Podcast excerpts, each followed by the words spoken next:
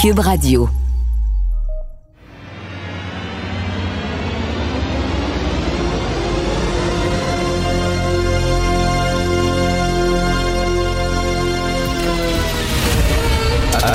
Attention, cette émission est laissée à la discrétion de l'auditeur.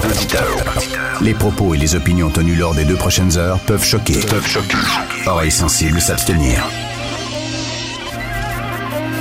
Richard Martineau. Martino. Un animateur pas comme les autres. Richard Martineau. Cube Radio. Bonjour, bon jeudi tout le monde. Merci d'écouter Cube Radio. Écoutez, j'aimerais à la maison, si vous êtes à la maison, si vous êtes au bureau, j'aimerais que vous vous leviez. Hein, si vous êtes assis, levez-vous, s'il vous plaît, levez-vous. Et euh, si vous êtes en auto et vous m'écoutez, euh, stationnez-vous sur le bord de la route et levez-vous. Moi, j'aimerais qu'on fasse là, un gros standing ovation là, pour tous les syndicats du travailleur, des travailleurs de la santé. Ah ouais, ah ouais. Oui! Oui. Yeah! Bravo, Madame Bédard, bravo.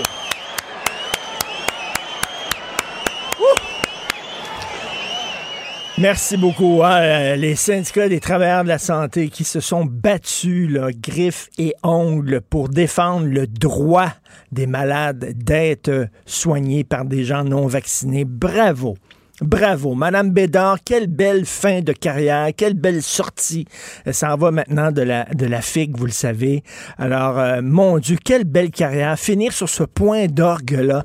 Vraiment, vous avez toutes les raisons de marcher la tête haute, Madame Bédard, et tous les syndicats des travailleurs de la santé qui ont dit, nous autres, on va prendre l'argent hein, des cotisations de nos membres vaccinés. 95% de leurs membres qui sont vaccinés.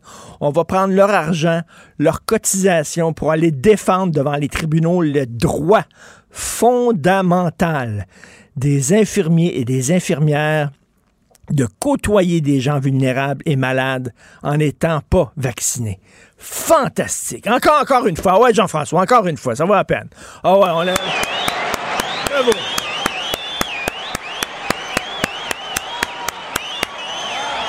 Oui, oui, oui. Je pense que ça mérite tout le monde. euh, ça mérite tout le monde qu'on les applaudisse quand même parce que avant, avant, euh, les malades du Québec n'avaient pas le choix. hein. Si, le gouvernement avait gagné, si le gouvernement avait gagné, les malades du Québec n'avaient pas le choix, devaient se faire soigner par des gens vaccinés. Alors là, grâce aux syndicats, ils ont le choix. Ils ont le choix. Ils vont pouvoir se faire soigner par des gens qui ne sont pas vaccinés. Je trouve que c'est tellement un progrès, c'est tellement une avancée. Tu sais, quand on dit que le syndicalisme est, vraiment un outil de progrès social, ben, on l'a vu. On l'a vu, c'est toute la beauté du syndicalisme. On va protéger nos membres. Quoi qu'il fasse, on va protéger nos membres. Hier, dans ma chronique, je parlais de deux cas. Alors, un chauffeur d'autobus euh, qui euh, conduisait euh, en, rédigeant un rapport. Il était en train de rédiger un rapport, il conduisait son autobus. Alors, il s'est fait pincer parce qu'il y a un passager de l'autobus qui l'a filmé avec son téléphone. Qu'est-ce qu'a fait son syndicat? Ils l'ont défendu. C'est un membre. On va le défendre parce qu'il y a sa carte de membre. Le gars mettait en danger des passants dans la rue, des piétons, mettait en danger ses propres passants. On. On est un syndicat, on défend nos membres. Et non seulement ça, non seulement le syndicat des chauffeurs d'autobus de cette région a défendu ce tweet-là, mais attendez une minute, ils ont fait pression auprès de la société de transport pour qu'ils passent des règlements pour interdire aux passagers des autobus d'utiliser leur téléphone cellulaire pour filmer les chauffeurs. OK, ça c'est quelque chose, ça. Un syndicat qui dit Hey, le chauffeur est sous, puis il a été filmé. Au lieu de défendre le chauffeur sous, on va dire Hey, si tu savez-vous quoi, la personne la plus dangereuse là-dedans, c'est le gars qui l'a filmé. Il n'a pas le droit de filmer. Tu n'as pas le droit de filmer un de qui conduit. Oui, mais il était sous. C'est un membres, il est syndiqué. Nous, on défend les syndiqués parce qu'on est un syndicat. Alors, il y avait aussi euh, un chauffeur d'autobus qui avait chauffé, avec, euh, qui avait conduit avec faculté affaiblie, qui a été défendu par le syndicat. Puis le syndicat a dit, nous autres, on n'abandonnera jamais un de nos membres. Parce qu'on est des syndicats. Hein, rappelez-vous la belle, les belles époques de Michel Chartrand qui disait c'est vraiment un instrument de justice sociale, le syndicat. C'est là pour le bien-être de tout le monde. Ben non. On a vu, là, c'est là pour défendre des droits de coucou. Et là, il y a 4% de coucou au sein euh, des travailleurs de la santé. On va défendre les 4 de coucou. Même si c'est dangereux pour le reste de la société, on va défendre les coucou. Tu ta carte de membre, va te défendre. Tabarnouche, c'est une vision totalement arriérée du syndicalisme. On l'a vu dans toute sa splendeur. S'il y a des perdants hier, puis il y a beaucoup de perdants dans cette histoire-là, c'est pas reluisant pour le gouvernement, c'est pas reluisant pour les coucous, c'est reluisant pour personne, mais tabarnouche, au point de vue des syndicats, ils ont l'air d'une maudite gang de tweets. Et Nancy Bédard, c'est pas fort. On va en parler bien sûr aujourd'hui beaucoup. J'ai un peu plus tard Paul Brunet, que vous savez c'est qui, il dirige le Conseil de la protection des malades. La protection des malades. C'est-à-dire que les malades ont le droit de se faire soigner par des gens qui sont vaccinés et qui vont pas les contaminer. Là, vous allez me dire, oui, mais même si tu es double vacciné, tu peux transmettre le virus. Oui, mais tu le trans as moins de chances de le transmettre. Tu as moins de chances de le transmettre que si tu n'es pas vacciné. Et si tu crois pas au vaccin, et tu es travailleur du domaine de la santé, qu'est-ce que tu fais là, Saint-Christy de Calvaire? C'est comme un prêtre qui ne croit pas en Dieu. C'est comme un pompier qui croit pas, je sais pas, euh, aux avertisseurs de fumée. Sais, on peut, on peut aller loin là-dedans, là. C'est la base, la science, c'est là. Non. Moi, je faire la santé, ma science, ma galice. Moi, là, tout ce que je fais, c'est je passe la mop. À travers du milieu de la santé, je suis, concierge dans un hôpital, mais moi, la santé, ça me passe 25 000 pieds pour la tête. Moi, je vais avoir mon salaire, je vais passer à la mop, puis je vais pas me faire baudrer d'être vacciné. Je compte sur les vaccins. Est-ce qu'il est content, Éric Duhem, aujourd'hui? Lui qui est doublement vacciné pour se protéger, parce que lui, il a vu un, médecin. Puis le médecin, il a dit Hey, il faut que tu te fasses euh, doublement vacciner. Voyons donc, ça n'a pas de bon sens, Eric. Ah oui. Puis là, le médecin, il a tout expliqué. Puis Eric, il dit Attends une minute, là. Moi, je suis un gars, là, je prends des décisions éclairées. Alors, c'est certain qu'il va me faire vacciner. Mais ce qu'il dit à ses membres, non. Lui, il accepte que tout le monde choisisse. OK, si Éric Duhem est malade, et il va à l'hôpital, qui viennent pas me dire que lui s'en fout que la personne qui va le soigner soit vaccinée ou pas. Qui viennent pas me dire ça, je ne le crois pas. À un moment donné, il y a une limite à nous prendre pour des valises, Christy. Si tu lui donnes le choix, tu es à l'hôpital et tu as le choix. Si toi, tu t'es fait vacciner, c'est parce que tu crois au vaccin. C'est parce que tu veux être soigné par quelqu'un qui est vacciné. Là, je peux aller chez Pierrette Patate à Verdun, Christy, là, manger une patate, là, un hot dog stimé, puis j'ai besoin de montrer que je suis doublement vacciné. Mais si je travaille dans le milieu de la santé, je côtoie aux soins intensifs régulièrement des gens vulnérables, j'ai pas besoin d'avoir un crise de vaccin. Vous comprenez ça, vous? Puis les syndicats, ben, ils ont combattu pour ça. Ouais, donc, Jean-François. Ah ouais, donc. On applaudit Nancy Bédard encore et tous les syndicalistes du travail de la santé. Oui. Bravo. Debout tout le monde. Debout. Bravo. Bravo, bravo. Nous allons parler de tout ça, bien sûr, au cours de l'émission et de plus de choses aussi. Euh, on passe maintenant à Thomas Mulcair et Jean-François Lisée. Jean-François Lisée. On va juste dire qu'on est d'accord. Thomas Mulcair. Je te donne 100 raison. La rencontre. C'est vraiment une gaffe majeure. Tu viens de changer de position. Ce qui est bon pour Pitou est bon pour Minou. La rencontre. Lisée. Mulcair. Alors, euh, Jean-François, tiens, je commence par toi. Les syndicats des travailleurs de la santé ne s'en sortent pas la tête haute de ça. Ben, euh, oui, oui et non. Je veux dire, euh, j'ai entendu ton commentaire, puis je comprends ce que ce que tu dis, puis la frustration, mais il arrive assez fréquemment que des syndicats doivent défendre des membres alors qu'ils aimeraient mieux ne pas le défendre. Parce que lorsque des syndicats n'ont pas défendu des membres, il y a des membres qui les ont poursuivis en cours et le syndicat a l'obligation légale de défendre.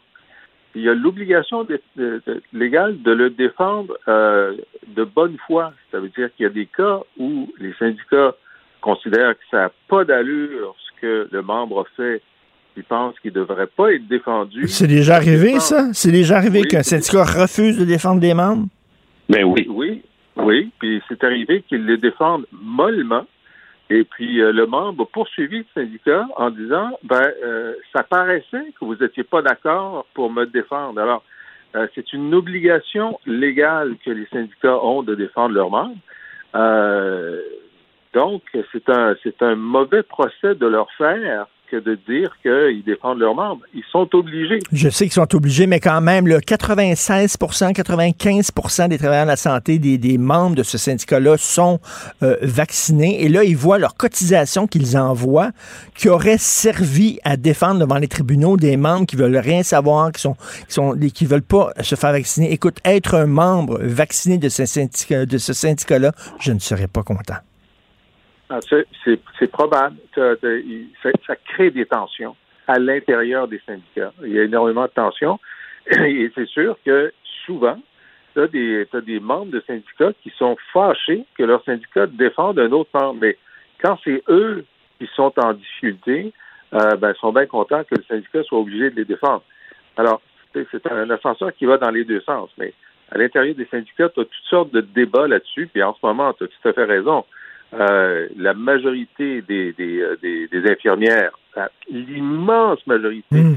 syndiquées, euh, doivent trouver ça un peu fort de café que euh, la petite minorité qui veut pas se faire vacciner soit défendue avec leur cotisation, mais c'est comme ça que ça marche. Thomas. mais je dois avouer, Richard, que du B m'a eu. Parce que depuis le début de cette histoire de date butoir du 15 octobre, moi, je me disais, il va être obligé de reporter, il va être obligé de reporter, ah, il va être obligé de reporter. Puis là, je l'ai vu mardi, c'était Clint Eastwood, Make My Day, tu sais, il bombait, oh, c'est pas question d'extensionner de champ, blablabla. Ah, il m'a eu, je me suis dit, ah, il va vraiment tenir bon, il ne changerait pas d'avis. Bang, hier. Ah ben, un mois de plus avec ça. Politiquement, je ne pense pas qu'il y aurait un prix à payer, ni pour Dubé, ni pour le gouvernement de la CAQ, pour la raison suivante. C'est que si on regarde profondément les chiffres, il y avait des milliers de professionnels de la santé, notamment des infirmières et infirmiers, qui avaient décidé d'aller chercher la première dose, mais ils étaient contraints, ils étaient contre un mur, ils n'avaient matériellement pas le temps d'avoir le deuxième. Donc, c'est fair play, c'est juste de bonne foi de la part du gouvernement, même si d'éminents commentateurs disent que les coucous anti-vax ont gagné. Moi, je suis pas sûr, parce que maintenant, il a le beau rôle. En date du 15 novembre, il n'y a plus personne qui pourrait dire un mot contre le gouvernement pour ce qui est des travailleurs de la santé dans les institutions. Moi, je pense toujours qu'ils ont ambitionné en jouant avec les permis de pratique, mais ça, c'est un autre débat pour un autre moment. Mais aujourd'hui, je pense que celui qui a reculé, parce qu'il a reculé, il a cligné des yeux, c'est Dubé, mais ça l'affecterait pas. non, non, je, pense que je pense que les gens ne lui en veulent pas. Je pense que les gens comprennent la situation et comprennent qu'il a pris la, meilleure décision compte tenu de ce qui se passait. La euh, meilleure des mauvaises décisions qui sont oui. Tout à fait, il n'y avait, il y avait pas le choix. Cela dit, est-ce que, Jean-François, est-ce que le gouvernement euh, euh, sous-estimé la, la, capacité de, de, résister de ces gens-là. D'après moi, ils se sont dit, regarde, c'est pas vrai qu'ils vont perdre leur job, c'est pas vrai qu'ils vont dire non à leur job, qu'ils vont laisser tomber leur permis de pratiquer, ça n'a pas de bon sens. C'est certain qu'ils vont aller se faire vacciner. Et je pense qu'ils ont sous-estimé, je sais que vous n'aimez pas le mot craquer, mais moi, je vais l'utiliser. Ils ont sous-estimé à quel point ces gens-là étaient craqués, étaient prêts même à perdre leur job pour leurs principes.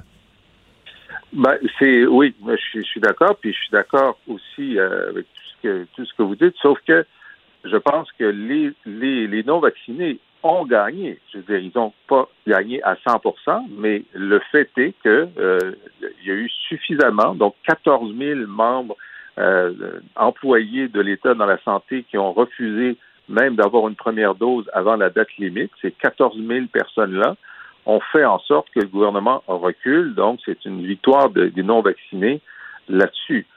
Cela dit, euh, oui, je pense qu'au mois d'août, lorsque le gouvernement a avancé cette idée de vaccination obligatoire, il y avait 28 000 non vaccinés, ils se sont dit, ben, on va passer de 28 000 probablement à 4 000, puis là, on va pouvoir gérer les 4 000. Mm.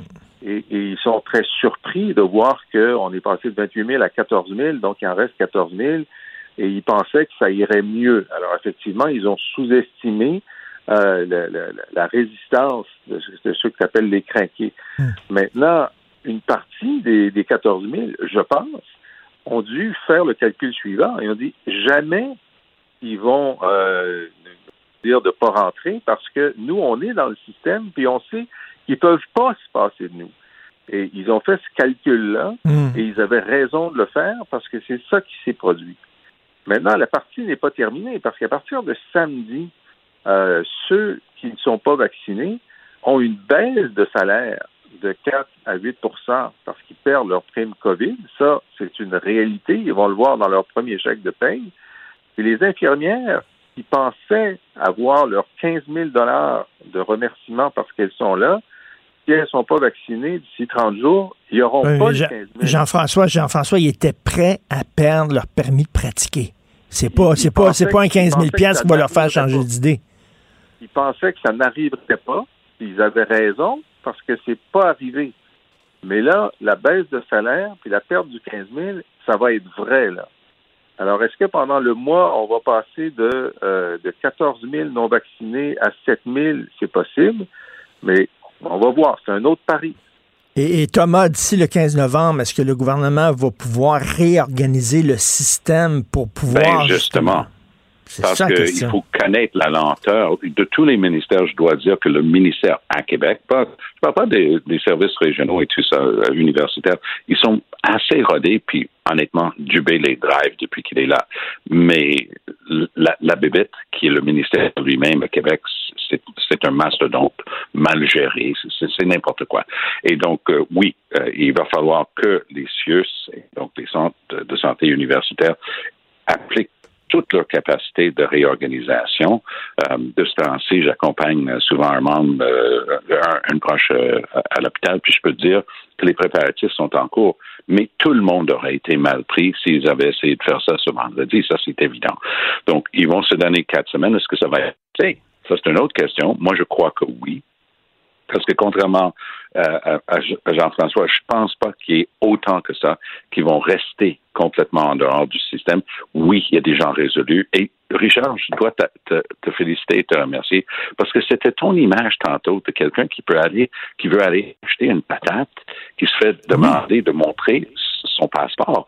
Ça m'est arrivé, on préparait les, la couverture électorale euh, chez LCN TVA. Je descendu Catherine près de Papineau, puis je suis rentré dans un boui-boui qui vend des sandwichs sympathiques. Je parle avec le gars, il dit Vas-tu manger tu manges ici? Je dis bah, je vais aller sur la terrasse dehors. Il dit là, je dois te demander ton passeport vaccinal. Là, je me suis dit, ça a bien de l'allure parce que je vais être avec d'autres personnes sur une terrasse, puis toi, tu poses la bonne question. Comment ça se fait que pour manger un sandwich dehors sur Sainte-Catherine, dans le village où, où c'est piétonne en été, comment ça se fait qu'à l'hôpital, il y en a qui disent non, non, j'ai pas besoin d'être vacciné, ça se peut pas. Mais, mais, Thomas, c'est comme si on te c'est comme si on te permettait de conduire en état d'ébriété, mais pour ouvrir ta télévision, tu dois souffler dans une ballonne. C'est ridicule, Jean-François. Alors, sur, ce qui va, sur ce qui va se passer, qu'est-ce qui va se passer le 15 novembre? moi, je te fais une prédiction, là. Le 15 novembre, même si, euh, même s'il en restait juste 4000 qui n'étaient pas vaccinés, le système ne peut pas se priver de 4000 personnes. Et dans sa conférence de presse hier, Dubé a expliqué, ben, une des raisons pour lesquelles euh, on, on, reporte, pas la principale, c'est que la situation épidémiologique est un peu meilleure qu'on le pensait. Euh, et donc, euh, on peut, ça fait partie des, des, des, variables. Ben, je pense que ça va être la même chose le 15 novembre. Et le 15 novembre, il va se rendre compte aussi qu'il ne peut pas se permettre de perdre disons, les 4000 qui restent. Ils sont testés trois fois par semaine.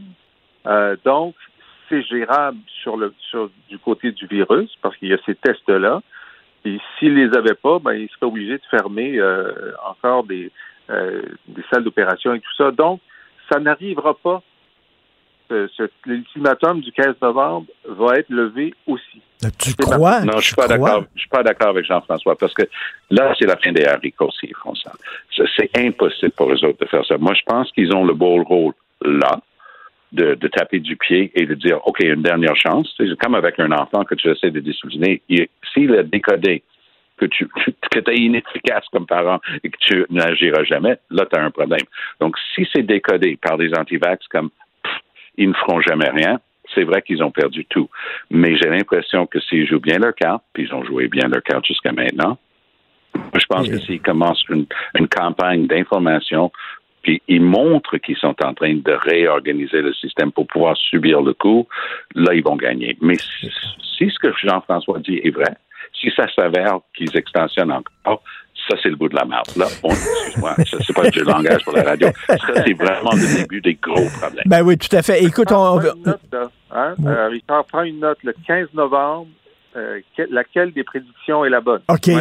OK, c'est certain, on va en parler le 16. Et tiens, on terminé sur une note un peu plus légère. Thomas, tu voulais me parler de Capitaine Kirk dans l'espace. Ben oui, un bon Montréalais, hein? un gars qui a été élevé à NDG, William Shatner, 90 ans bien sonné, est ah allé dans l'espace, euh, comme quoi Jeff Bezos sait quand même se servir des gens célèbres, mais il, devient donc la, personne la plus âgée à aller dans l'espace, puis bon, il faut mettre un petit peu entre guillemets quand on dit l'espace, mais ils ont flotté en apaisanteur.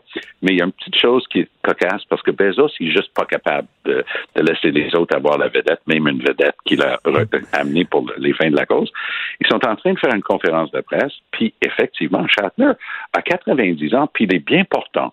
Puis bon, mm-hmm. euh, pas super euh, ferme sur les pieds, donc il est en train de donner des entrevues. Bezos l'interrompt il commence à jouer avec du champagne et tout ça, comme il n'était pas capable de supporter que les médias euh, sur la planète voulait parler avec le capitaine Kirk et pas avec lui. Donc, il a interrompu l'autre. C'est sur Reddit. Je, riais vraiment fort ce matin. Et, Jean-François, le tricky en toi, est-ce que tu étais content de voir ça? Ah, j'étais, bon, j'étais très content, puis j'étais content pour lui parce qu'il est tellement sympathique.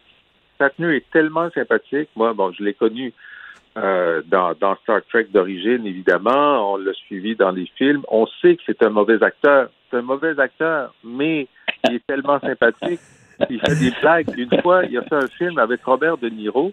Euh, et, il jouait le fait que De Niro était. Il, il, dit à la caméra J'ai jamais vu quelqu'un jouer aussi mal.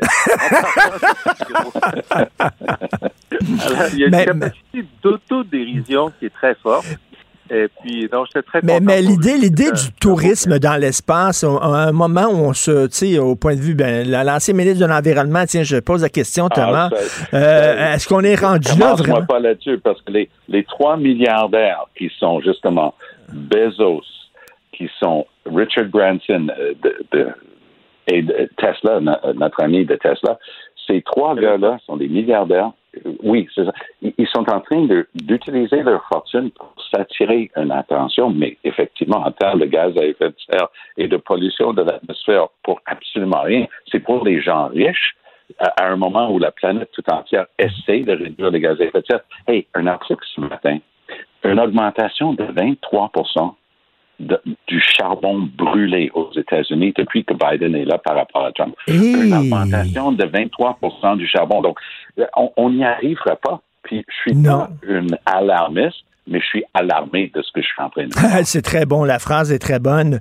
Merci à vous deux, puis euh, on, en parle le 16 novembre, effectivement, de ce qui va se ah. passer. Donc, euh, euh, Jean-François dit que le gouvernement ne, pliera pas. Toi, tu dis qu'il va plier, Thomas. Non, l'inverse. Toi, tu dis qu'il ne pliera pas, et Jean-François dit qu'ils vont plier. Jean-François, je te parie une bouteille de Bordeaux qu'ils ne vont pas plier le 15 novembre. merci Thomas, merci Jean-François, à vous deux. On se reparle demain. Puis euh, je vous rappelle que si vous voulez lire les textes de Jean-François Lisée, écoutez son excellent balado où il euh, commente l'actualité. Il parle aussi de, des grands événements, des grandes dates de l'histoire du Québec. C'est dans la boîte à Confrontant, dérangeant, divertissant. Richard Martineau, il brave l'opinion publique depuis plus de trois décennies. Radio. Cube Radio. En direct à LCN. On dit de préparer à ton look, mais On a gagné! On a gagné! On a gagné! Alors, nous sommes très contents. On a gagné! ton épellation d'ailleurs. Oui, oui, oui. Là, Il n'y a aucune faute là-dedans. Alors, bonjour, je me nomme. Je me nomme Jean Latreille, je suis président de la Fédération des coucous du Québec et grâce à nous, grâce à nous, les coucous des quatre coins du Québec, nous avons remporté une grande victoire. Grâce à nous, on a gagné. Alors, euh, je vous rappelle que si le gouvernement avait gagné, les gens n'auraient pas eu le choix. Le peuple du Québec aurait dû se faire soigner par des gens vaccinés. Mais grâce à nous, grâce à nous, Jean-François, aujourd'hui, les gens ont le choix et peuvent se faire soigner par des gens vaccinés ou non vaccinés. Mais quelle grande victoire exceptionnelle pour tout le monde dans le milieu de la santé. Écoute, là, mais vraiment, là, Pense à ça deux secondes. Si je vais au café à côté pour m'acheter un muffin aux Ouais. bananes, je dois montrer la preuve que je suis doublement vacciné. Mais si je travaille aux soins intensifs d'un hôpital, OK, je n'ai pas besoin d'avoir un seul vaccin. Ah ouais. Pensez à ça Euh, deux la secondes. logique là-dedans est difficile à trouver, effectivement. Il n'y en a aucune logique là-dedans, vraiment pas. Et comme je le dis, comme je l'ai écrit aujourd'hui, c'est comme si on te permettait de conduire complètement paf, en état d'ébriété, mais pour ouvrir ta télévision, tu dois souffler dans une ballonne. C'est exactement ça. Et on se demande exactement. Et, et il avait l'air déprimé, M. Dubé, hier. Qu'est-ce que tu veux? Il n'y avait pas Oh le oui, choix. hein. Il n'y avait pas le choix. Les, les, les récalcitrants. Ben, il y avait pas le choix. Il y avait- deux choix. Chacun des choix n'était pas le bon choix. C'est ça, il a pris le moins, poison. le moins mauvais choix exactement. Mais Ouais. qu'est-ce que tu veux? Ces gens-là, les récalcitrants, tenaient M. Dubé par les bijoux Mm. de famille. Et dès qu'il disait le 15 octobre, là, on va vous retirer votre permis, il serrait le paquet un peu, là, tu sais. Puis à un moment donné, M. Dubé, ben, il a mis les genoux à terre en disant, bon, on va mettre ça au 15 novembre. Mais le 15 novembre, est-ce qu'il y a vraiment des gens Ben qui oui. croient, un, qu'on va avoir le temps de réorganiser le système, et deux, qu'on Mhm. va voir que, qu'on va, que, que ces gens-là, soudainement, vont voir la lumière et se faire vacciner? On dit, oui, mais ils Ouais, parce qu'on a l'impression, Richard, qu'on est dans le, le pur et dur. On est dans les gens qui ne veulent, qui ne, même la discussion ne donnera absolument rien. Ils veulent rien Parce que savoir. là, là, on leur dit, là, ben, vous n'aurez pas votre, votre, votre, votre, coupe de milliers de dollars. Là. Vous ne l'aurez pas si vous n'êtes pas vacciné, OK? Mais ces gens-là étaient prêts à perdre leur permis de pratiquer. Et moi, je pense que le gouvernement s'est dit, voyons donc, OK, ils sont craqués, ils sont bizarres, mais jamais ils vont accepter de perdre leur job. Voyons donc, ça n'a pas de maudit bon sens, c'est pas vrai. Ben non, ces gens-là sont des croyants. Qu'est-ce que tu veux? C'est comme la jeune femme euh, témoin de Jéhovah qui ne voulait pas avoir de transfusion sanguine parce que ses principes étaient plus importants.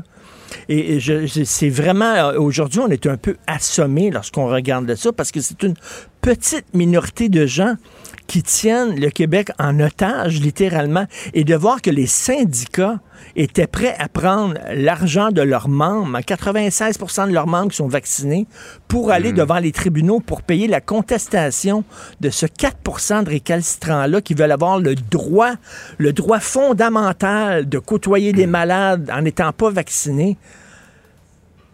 Les bras nous en tombent. Les bras nous en tombent vraiment. Quel manque de solidarité fondamentale de la part de ces gens-là.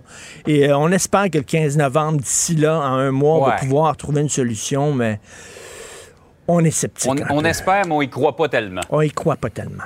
Absolument pas. Par ailleurs, euh, Richard, difficile d'avoir un rapport médical en français. Il y a une dame, entre autres, qui l'a expérimenté. Ben oui, elle est allée elle, au CUSUM, elle voulait avoir son rapport médical en français. C'était la croix et la bannière. Écoute, on l'a envoyé aux archives de l'hôpital. Elle a dû faire une demande écrite. On est-tu au Québec ou on n'est pas au Québec? Oh non, c'est vrai. On est à Montréal. À Montréal, on est bilingual. À Montréal, on n'est pas comme le reste de la province. Nous autres, on est ouvert sur le monde, hein, tout ça, là. Euh, et, et- et vraiment, ça me fait penser à ma conjointe qui est allée à l'hôpital général juif de Montréal et qui a dû se battre et se chicaner avec les gens là-bas pour être soignée dans sa langue en français. Et ça nous arrive comme... comme Combien de fois ça t'est arrivé, Jean-François, tu vas sur le site de n'importe quelle entreprise québécoise, montréalaise, et la première langue qui arrive, c'est anglais. Le site est en anglais par défaut, comme on dit. Et là, tu dois chercher l'onglet où tu peux mettre le site en français. Et là, là tu ne trouves pas toujours. On est au Québec. Au Québec, c'est en français que ça se passe. Je Et dans le système de santé en plus. et dans le système, de, je sais que là, c'est peut-être pas la priorité, là, le système de, Fran- de santé en français. Il y a d'autres problèmes dans le système de santé, mais reste que quand même, a-t-on le droit de se faire soigner au Québec? Un, par des gens qui sont vaccinés et deux, par des gens qui parlent notre langue, s'il vous plaît. Alors, mais bref, écoute, grande victoire aujourd'hui. Les syndicats célèbres, Éric Bernier, euh, Éric Duhem, Maxime Bernier, tout le monde, ils sont super contents. Grosse journée pour le Québec. On a Je gagné. te laisse à ta passoire On et ta a pancarte. gagné, yes. Salut, Richard. Salut. Yeah. Bonne journée. Martineau, il n'y a pas le temps pour la controverse. Il a jamais coulé l'eau sous les ponts. C'est lui qui la verse. Vous écoutez. Cube, Cube Radio. Est-ce que vous connaissez la tune Big Time de Peter Gabriel? Tu sais, quand il dit My head is getting bigger, puis my car is getting bigger, puis ça finit à la fin, il dit Big, big, big, big, big, puis là, boum, ça pète comme si la balloune pétait. Ben, ça pourrait être une chanson, en fait, la chanson thème du Québec, dit Big Time concernant la bureaucratie québécoise. Le système public ne cesse de grossir. François Legault a dit, moi, nous autres, là, on va lui mettre une ceinture, on va ajouter deux, trois trous à sa ceinture, puis on va le faire maigrir, le système public. Ben, c'est faux. Euh, ça a encore augmenté le nombre de fonctionnaires. Il n'y a aucun nouvel emploi qui a été créé dans le privé depuis 2018. Pensez à ça, trois ans. On sait qu'il y a la pandémie, puis tout ça, là. Mais les emplois, 18 000 emplois qui ont été créés, ça a tous été créés dans le public, ça, dans le système public. Plus de fonctionnaires, plus de réceptionnistes, plus de, de protection d'emploi, plus, toujours plus. Les Québécois travaillent de plus en plus pour l'État. Là, on parle d'un Québécois sur quatre qui travaille pour le gouvernement en 2021. C'est du jamais vu. On va en parler avec Vincent Geloso, professeur adjoint d'économie au King's University College. Salut Vincent. Bonjour. C'est énorme. Un sur quatre. Oui, c'est c'est assez important, mais ça sous-estime en plus euh, le fardeau que euh, la bureaucratie peut euh, peut imposer sur l'économie québécoise. Tout simplement parce que quand on fait des enquêtes sur les salaires et les conditions offertes, puis qu'on tient compte de tous les facteurs possibles, l'expérience, l'éducation, pour essayer de créer un comparable dans le secteur privé pour voir s'il y a une différence qui est basée sur autre chose que la des facteurs qui déterminent la productivité.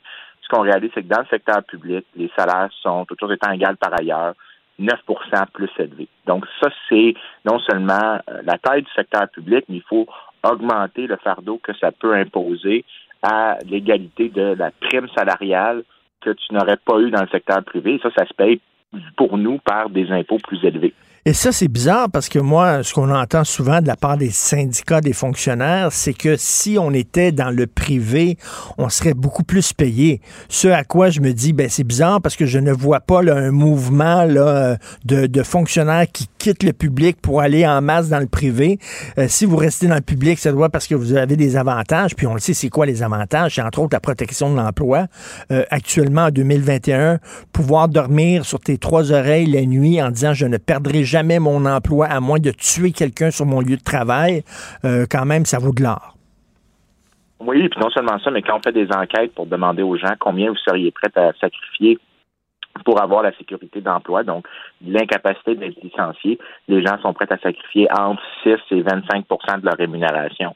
Et le, bénéfice de ça, c'est qu'on le voit sur les retraites, surtout avec des régimes comme le REGOP, donc qui est le régime de retraite de, des, des fonctionnaires du secteur public. Euh, quand on regarde le fait que ne pas avoir quelques années de chômage dans lequel on ne fait pas des contributions à un régime de retraite, c'est quoi la différence? C'est des différences à peu près 40 supérieures à ce qu'un régime que le secteur privé aurait offert.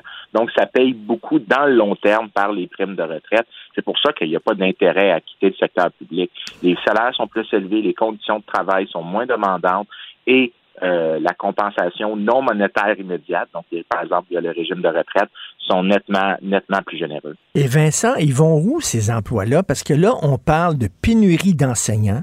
Ce sont des fonctionnaires. Pénurie d'enseignants, pénurie de travailleurs dans le système de santé, pénurie d'ingénieurs dans le système public. Euh, d'ailleurs, même, on doit euh, reporter certains, euh, projets d'infrastructures qui qui avaient été mis sur pied par le gouvernement parce qu'on n'a pas suffisamment d'ingénieurs au public pour faire tous ces projets-là. Donc tu dis sur le terrain, on manque de gens, mais on n'arrête pas d'embaucher. On les embauche où? Ils font quoi ces gens-là? Ben, il y a un problème sur toutes les affaires de pénurie de main-d'œuvre qui sont mentionnées au Québec le, le, fardeau du secteur public et le, les primes salariales que je mentionne relativement au comparable dans le secteur privé, ça veut dire qu'il faut payer plus d'impôts. Plus d'impôts, ça veut dire que le, le gain net d'aller au travail n'est pas aussi grand que ce qu'il aurait été. Donc, ça veut dire que plusieurs personnes ne sont pas intéressées à retourner sur le marché du travail, tout simplement parce que le travail ne, paye, pas autant que ce qu'il pourrait payer euh, autrement. Et ça il suffit de regarder euh, le meilleur exemple, c'est pour un employeur, on regarde les taxes sur la masse salariale, qui est une des manières que l'État se finance.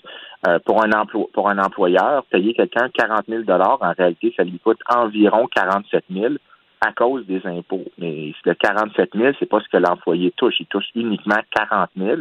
Le 7 000 d'extra, c'est ce que l'employeur doit payer en taxes qui vont largement financer le secteur public euh, avec ce qu'on mentionnait il y a deux minutes. Ben oui. Et tu sais, euh, j'aimerais savoir, j'ai pas les chiffres en main, là, mais j'aimerais savoir le nombre de bureaucrates pour chaque enseignant sur le terrain, le nombre de, de, de, bureaucrates pour chaque travailleur de la santé sur le terrain. On dirait qu'on engraisse la machine, mais le citoyen n'a pas de meilleur service pour autant. Là. Euh, je ne sais pas pour le pour le ministère de l'Éducation, le ratio d'enseignants à, bureaucrates. Je sais par exemple que c'est une tendance assez bien documentée aux États-Unis pour un, comparatif, où est-ce que la plupart des enseignants passent plus de la moitié de leur temps de travail à faire ce qu'on appelle du regulatory compliance, et de, de remplir les tâches administratives. Euh, le fait qu'on observe ça aussi dans des pays comme la Grande-Bretagne, la France, euh, l'Italie, euh, ça serait peu surprenant qu'on observe la même chose au Québec, euh, surtout étant donné le fait que euh, le ministère de l'Éducation est un des plus gros ministères. Et euh, la taille, d'ailleurs, quand on regardait il y a quelques années, on avait fait ça avec l'Institut économique de Montréal, quand on regarde les dépenses par école, on voit que les dépenses par école augmentent alors que le nombre d'enfants dans les écoles diminue. Euh, ce qui devrait souligner qui va dans la direction de ce que de ce qui est mentionné. Il y a effectivement une bureaucratisation de l'éducation et ça se transmet pas dans une augmentation des, des résultats. Je lisais il y, a, plusieurs années de ça, Pierre Fortin dans l'actualité, l'économiste Pierre Fortin qui disait, bon, on a eu la révolution tranquille dans les années 60 où on, avait besoin d'un État fort, moderne au Québec. On l'a construit, c'est bien, mais ça, c'était une solution pour les problèmes des années 60. Maintenant, on aurait besoin d'une autre révolution tranquille au Québec pour justement euh, diminuer la taille de l'État qui est parti en fou. C'est sur une ballonne, c'est en roue libre. Il n'y a personne qui contrôle c'est, ça, il y a de plus en plus de fonctionnaires, oui. Je vais devoir faire un peu un pushback contre l'argument de l'importance de la Révolution tranquille. Le rattrapage économique des Québécois s'est fait bien avant la Révolution tranquille. C'est fait beaucoup. En fait, la grande réforme que tout le monde, personne ne parle, c'est le fait qu'on a mis le Québec était la dernière place à dire aux enfants d'aller à l'école jusqu'à un certain âge. 20 euh, ans après toutes les autres provinces canadiennes. Et ça, ça a été fait en 1943. Et dès 1943, on voyait le rattrapage éducatif des Québécois. Et c'était quelque chose que la Révolution tranquille ne fait que euh, prendre les fruits de ce qui s'était produit. Donc, c'est pas euh, les grandes dépenses en éducation n'ont pas eu les effets que les gens euh, les gens mm. soulignent. C'est beaucoup plus la loi sur l'éducation obligatoire qui a eu un effet, beaucoup plus que de dépenser une fortune. En fait, en bureaucratisant l'éducation davantage en 1960, ce qu'on a fait, c'est qu'on a enlevé la place pour innover, pour essayer des nouvelles manières, pour avoir euh, des différentes formes d'éducation qui sont adaptées à certaines sous-populations, des écoles ciblées à certaines personnes, que mmh. les parents imposent euh, de la compétition entre les écoles en disant ben j'aimerais mieux ce curriculum, j'aimerais mieux ce type d'enseignement. Mon enfant est un enfant plus sportif, j'aimerais un curriculum qui a plus d'emphase sur les sports. Mon enfant est plus artistique, j'aimerais un, un, curriculum plus artistique. Euh, en bureaucratisant l'éducation, on a enlevé euh, la, la, ce qui faisait la grande force de n'importe quel système d'éducation, c'est le fait qu'il y avait une boucle de rétroaction entre les communautés locales, les parents et euh, ceux qui produisaient le service d'éduquer nos enfants. Et Vincent Geloso, en terminant, est-ce que c'est sain, pour une société qui ait autant de gens qui dépendent de l'État? Un sur quatre, ça, ça veut dire que chaque Québécois qui travaille dans le milieu privé, on a tous un cousin, une cousine qui est fonctionnaire, un frère, un beau-frère, une belle-sœur. Euh, est-ce que c'est sain, ça? La question, c'est c'est quoi le niveau qui est sain? Je le dirais différemment. Il y a, il y a, il y a des fonctions que l'État doit clairement remplir. On peut facilement penser à la police, au ministère de la Justice, mm-hmm. à, à certaines fonctions élémentaires. La question, c'est au-delà de ce point-là, euh, est-ce comment à quel point c'est coûteux pour la société au-delà de ce point qu'on pourrait dire par idéal, euh, ben comment est-ce qu'on comment est-ce qu'on en vient pour revenir en arrière? Dès qu'on est au-delà de ce point-là, par contre, c'est clair qu'il y a un coût social et c'est pas une bonne chose.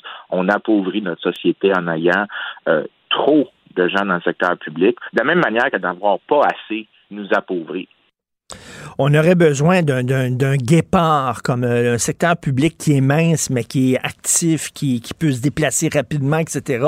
On a un gros éléphant patapoum, un rhinocéros qui est là, là, puis qui, qui engraisse de jour en jour, malheureusement, et on voit pas le bout du tunnel parce qu'il n'y a aucun vraiment parti qui propose d'amincir, de réduire la taille de l'État.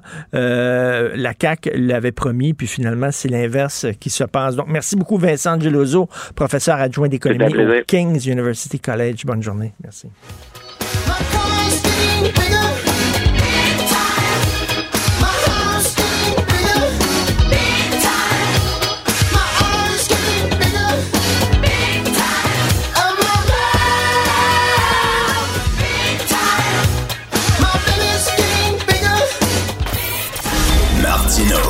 Ne ratez plus rien. Cette émission est aussi disponible en podcast dans la bibliothèque balado de l'application ou du site cul.radio. Le, commentaire de Félix Séguin, un journaliste d'enquête pas comme les autres. Félix, j'ai une question à te poser. Oui. Écoute-moi bien. Écoute-moi bien. Mettons que je suis tanné d'être chroniqueur, OK? Je suis tanné d'ouvrir ma grand gueule et je veux être journaliste d'enquête, OK? Je veux rejoindre le bureau d'enquête puis je veux travailler pour JE avec toi. OK, puis là, je te dis, je te dis, je vais être journaliste d'enquête, mais je te dis tout de suite quelque chose. Un, je ne crois pas à la protection des sources. Moi, là, commencer à protéger mes sources, l'anonymat des sources, c'est pas vrai. Moi, révéler mes sources à tout le monde. ben oui. Ben oui. Puis deux, c'est pas vrai que je vais commencer, si quelqu'un me dit quelque chose, que je vais commencer à vérifier pour savoir si c'est vrai ou c'est pas vrai. Je vais croire ce que les gens me disent. Est-ce que tu vas dire, on va te prendre au bureau d'enquête de, Québécois? Est-ce que tu me dirais ça, toi? Euh, bien sûr que non, mais je trouve l'analogie merveilleuse. je trouve l'analogie parfaite. Évidemment qu'on te revirerait, comme ils disent dans le milieu, cul par-dessus tête. Euh, mais euh, Voilà, alors tu sais, où je m'en vais, tu sais où je m'en vais. Là. les travailleurs de la santé qui sont contre le vaccin, qui ne croient pas au vaccin, ben, qu'est-ce que tu fais là? Qu'est-ce que tu fais dans ce job-là? Oui, et euh, moi, là, j'en ai, j'ai été d'abord, il y a, beaucoup, beaucoup d'angles à, je propose de faire avec toi aujourd'hui. Le premier angle, là, les, est sur les faits, sur les faits très simples moi, je, je, je, suis heurté quand euh, une minorité de travailleurs, parce que là, on est 90% de la population du Québec à être vaccinée. Hmm. Euh, mais là, si on compte les travailleurs de la santé non vaccinés, c'est encore moins en termes de pourcentage de la population. C'est 4% Voilà. Moi, quand 4% décide ce que le reste du groupe va tolérer, ça m'embête beaucoup, beaucoup, beaucoup. Euh, mhm. Et c'est ça qui me fait, et c'est ça qui me fait le plus, le plus de peine dans ce qui me fâche le plus.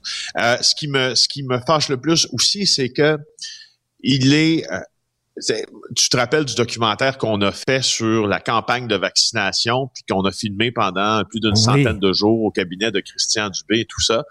On a vu quelqu'un euh, et une équipe, là, Jonathan Valois, Marjorie Côté-Boileau, Sarah Maud de Lefebvre-Gendron. Euh, et Christian Dubé lui-même qui savait faire, qui était aux affaires de l'État et qui euh, semblait être en plein contrôle de ce qu'il faisait et prendre des décisions pragmatiques.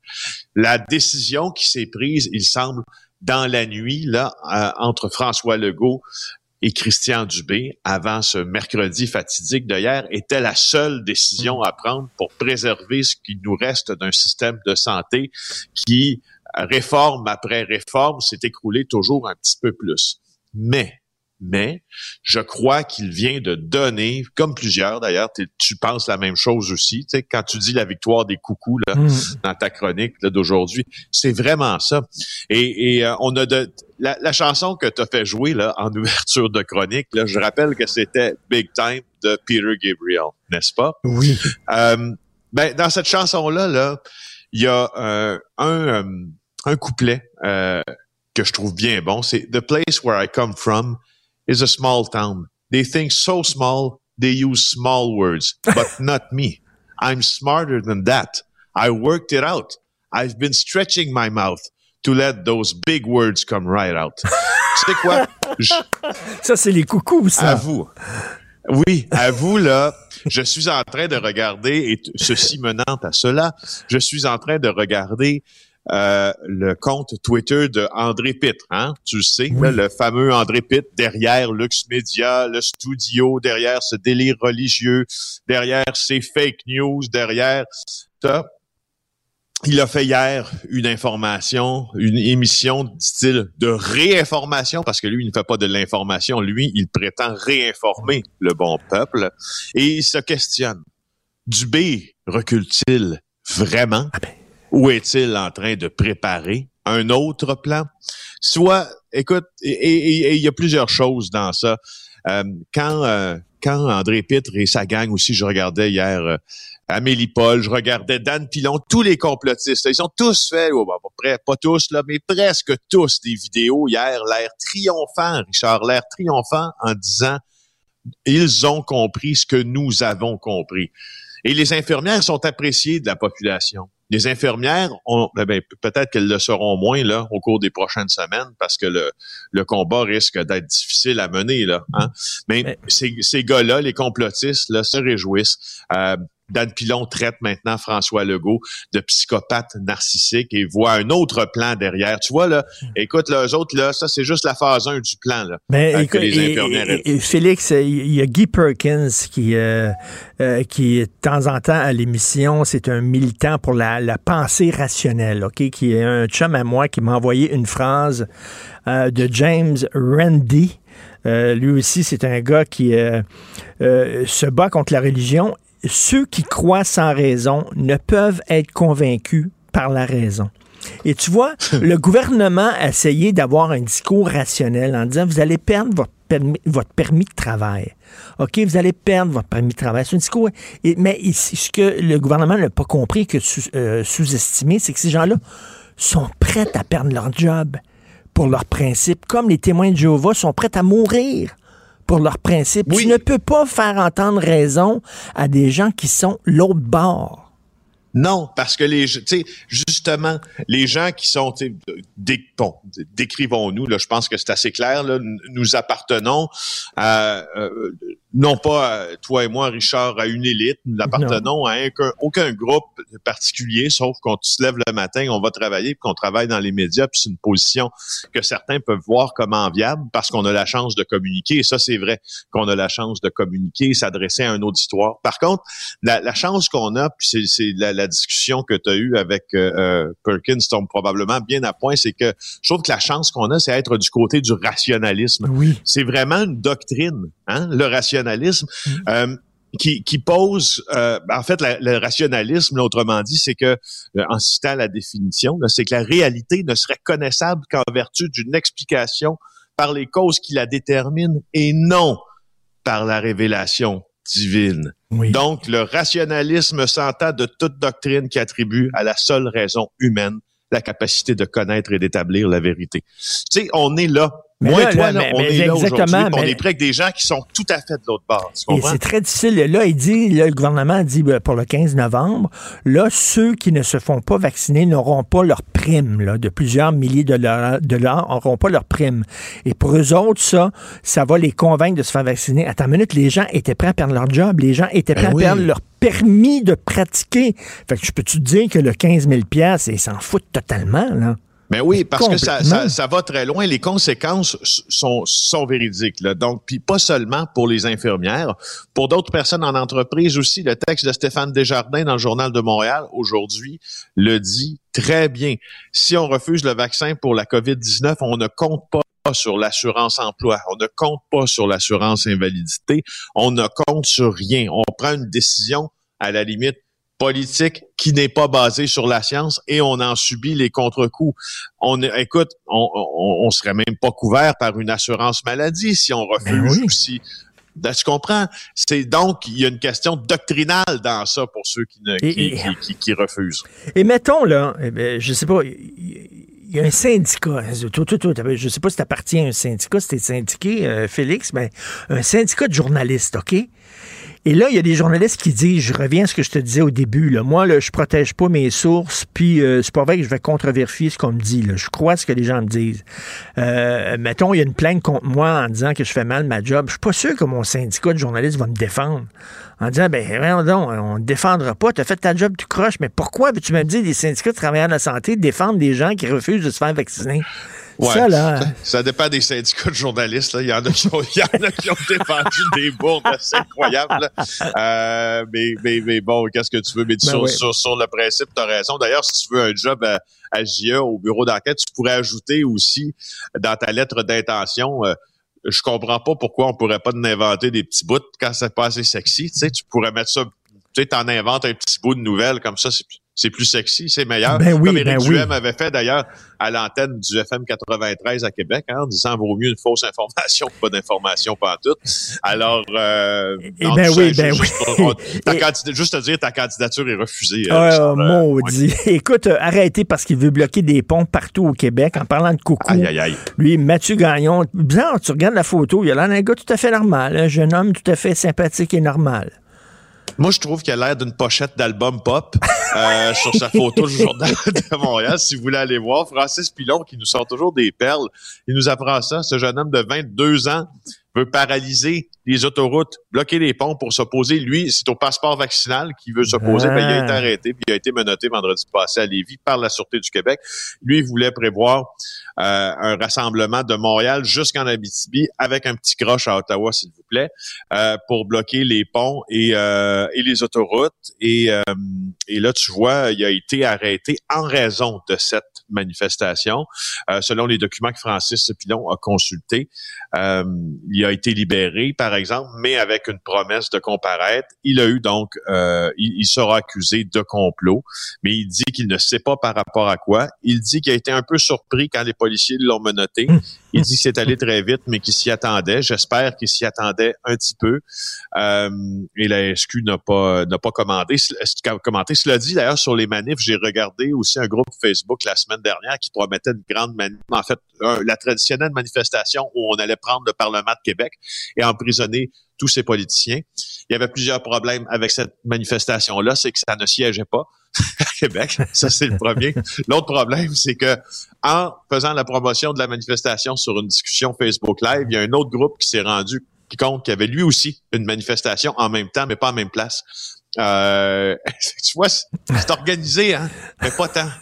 Mais pas, tant. Écoute, à défaut de pouvoir travailler à JE, je vais te regarder, je vais continuer à regarder JE de chez moi. Merci beaucoup, Félix. On se reparle demain. Salut. Pour une écoute en tout temps, ce commentaire de Félix Séguin est maintenant disponible en balado sur l'application Cube ou en ligne au cube.ca. Tout comme sa série balado Narcos PQ, qui dresse un portrait de l'industrie criminelle à travers des entrevues avec de vrais narcotrafiquants. Cube Radio. Martino, souvent imité, mais jamais égalé. Vous écoutez Martino, Cube Radio. Gilles Bonjour, mon cher Richard. Richard Martineau. petit lapin. La rencontre. Point à l'heure des cadeaux. Je serai pas là, là, à vous flatter dans le sens du poil. Point à la ligne. C'est très important, ce qu'on dit. La rencontre pro martineau Monsieur Prou, qu'est-ce que vous pensez de Nancy Bédard? Madame, oui, Madame Bédard qui quitte tout d'un coup comme ça, on donne ben pas beaucoup de raisons. Mais est-ce que c'est pas lié justement à l'odieux du combat que mènent ces gens de la santé et qui s'imaginent des grands vainqueurs Ils sont vainqueurs auprès des têtes fêlées, aux têtes des négligentes. Il y en a des têtes là-dedans. Mais ça nous donne un mois maintenant pour convaincre du côté du gouvernement. Moi, je pense, Richard, que les deux partis sont perdantes là-dedans. En pleine année électorale, pour le gouvernement Legault, ça ne pourrait pas être plus mal placé. Le syndicat qui s'abaisse à défendre des entêtés, des négligents, perd la face parce qu'il y a quand même 85% des gens qui ont été vaccinés sur les 8 millions là. Je pense pas qu'il y a des grandes sympathies et des conversations ra ra ra dans les tavernes ou enfin les brasseries ce matin. Je ne pense pas. Et euh, encore une fois, il s'agit de savoir pour un syndicat si ça défend la majorité de ses membres ou une minorité d'entêtés.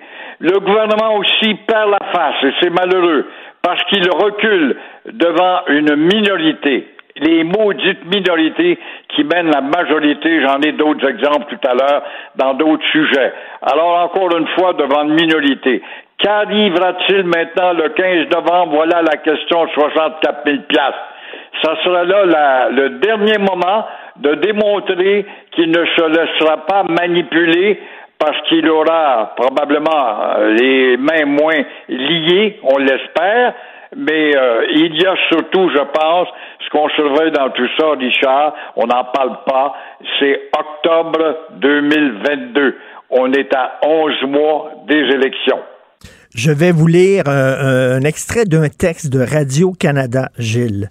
Euh, vendredi, des milliers de travailleurs du réseau de la santé de France feront face à un ultimatum. À partir du 15 octobre, comme nous autres, les soignants devront présenter une preuve de vaccination complète pour pouvoir se présenter au travail et éviter d'être suspendus sans salaire.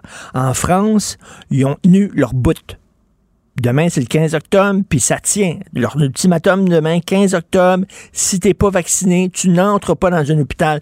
Est-ce que c'est normal, Gilles, que pour entrer chez Pierrette Patate à Verdun, que vous connaissez bien, au coin d'Exune et Verdun, j'ai besoin d'avoir mes deux vaccins pour entrer chez Pierrette Patate, mais pour, pour travailler dans un hôpital, j'ai pas besoin d'être vacciné? Ça a-tu de l'allure? Et je pense que la France démontre, c'est une république, démontre sa détermination. Mais ici, ils vont toujours t'invoquer, oui, mais les 4000 qui nous manquent vont empirer justement l'efficacité du système. Et il y a il y a l'électoralisme là-dedans. Il y a le mois d'octobre 2022, moi je pense, c'est ce qui fait qu'ils ont fait plier. Mais les deux, le syndicat a beau crier, ra, ra, ra, on a gagné, c'est pas vrai. 85% 100% de la population doivent dire, vous autres, les syndicats, vous êtes des maudits manipulateurs. Raison de plus d'avoir un ministre du Travail qui devrait être enjoint par Legault. Tu vas me réécrire le Code du travail. Pour les secteurs publics et parapublics, il y a des maudites limites de manipuler la mmh. population et le gouvernement, parce que le gouvernement, c'est la population. Il y a des limites de manipuler comme vous le faites, secteur public. Là, ce matin, demain, il va y avoir la manifestation des, euh, des bonnes dames qui s'occupent des sus dans les parcs d'enfants, dans les CPE. Oh, c'est rien que ça qu'on entend toujours dans le public et parapublic. Pendant ce temps-là, justement, la dépendance vis-à-vis du public pour le gouvernement qui était un adepte de l'entreprise poids léger, ben, c'est alourdi de 13% C'est mauditement inquiétant. En France, ils ont tenu leur bout parce que leur système de santé, j'imagine, est capable de, de, supporter le fait qu'ils vont euh, suspendre certaines personnes. Ici, le système de santé, il tient à un fil. Et c'est ça l'affaire, Gilles. C'est que les gens, là, les travailleurs du système de santé qui voulaient pas se faire vacciner, ils tiennent le gouvernement par les gosses. C'est ça qu'il faut dire. Puis Et euh, on ne voit pas les réserves nulle part. En France, ils ont certainement, ils sont 72 millions ils ont des réserves de médecins quelque part, puis d'autres médecins qui pratiquent plus ou moins, qui peuvent appeler en urgence, comme Ronald Reagan avait fait avec les aiguillonneurs de l'aviation, tu te rappelles, ben, il y avait l'armée en réserve, il a tout sacré ça dehors. Ici, c'est difficile de dire, je vais tout vous sacrer dehors. Je n'ai pas de réserve, j'ai pas d'effectif. Encore une fois, comment ça se fait qu'on ramène pas le débat? Personne, personne ne pose cette question-là que fait-on des médecins diplômés hors Québec? Allez aller en première ligne à l'hôpital Notre-Dame, l'hôpital de Verdun ou l'hôpital de la Chine. Allez au moins évaluer un bobo, un malaise, une grippe, une fièvre. Vous n'êtes pas des médecins compromettants parce qu'au au dire du Collège des médecins, un autre petit pègre, une mafia, euh, vous ne pouvez pas travailler alors qu'on pourrait avoir en tout cas quelques centaines, quelques milliers de médecins au moins à rajouter mais l'assiette est, égoïstement protégée pour ne pas la partager, car un médecin maintenant, un omnipraticien ordinaire, il y a trois ans, ça faisait 300 000 par année. Ça fait combien tu penses aujourd'hui? Ça fait des 7 800 000. Puis le spécialiste, ça fait le million, puis le million plus. Alors, on a créé une caste de gens dangereux qui font du chantage. Il y a un jeune coucou, parlant de chantage, il y a un jeune coucou, il est contre le passeport euh, euh, vaccinal, il voulait bloquer des ponts, il a été arrêté. S'il avait été, s'il avait été un Amérindien, puis qu'il voulait euh, bloquer le pont Mercier, est-ce qu'on l'aurait arrêté? Je pose la question. Je sais pas si ça avait été Mohawk qu'on l'aurait arrêté. Je sais pas si on l'aurait arrêté. Duplessis avait fait ça quand on lit l'histoire de Maurice Duplessis, qu'on dévalue chez la gang de révisionnistes ignares qui connaissent pas, qui sont pas capables de mettre le personnage dans le contexte. Il avait bloqué le pont Mercier lors de l'inauguration. Il venait de reprendre le pouvoir. Il leur avait dit Déposez vos carabines, on va négocier. Ils ont déposé leurs carabines, en allant négocier, ils ont rentré dans, dans le panier salade. C'est ça, un gars qui mène un pays. T'as pas d'affaire à obstruer le bien public. Alors là, dans notre monde où les minorités broyardes mènent la majorité, on voit que monsieur, encore une fois, un bon petit garçon, écoute, il a 22 ans d'existence, de de vie. Il a fait le Vietnam, il n'y a pas de doute, Mathieu Gagnon. Alors, euh, ils vont organiser une gigantesque manifestation qui vise à bloquer le pont de Québec pour les Québécois, le pont La Porte. À Montréal, pourquoi pas le pont Champlain, puis le pont Jacques-Cartier. Il a oublié le pont Mercier. Il a oublié le pont euh, La Chapelle. Ça arrive nord également, mais quand même, Toujours ça pour te dire que on est contre le vaccin des autres et le passeport. Ah, Alors Mathieu, 22 ans, il connaît la vie, lui, il a connu ça, la vie. Il en a connu de la pluie puis des orages, comprends-tu?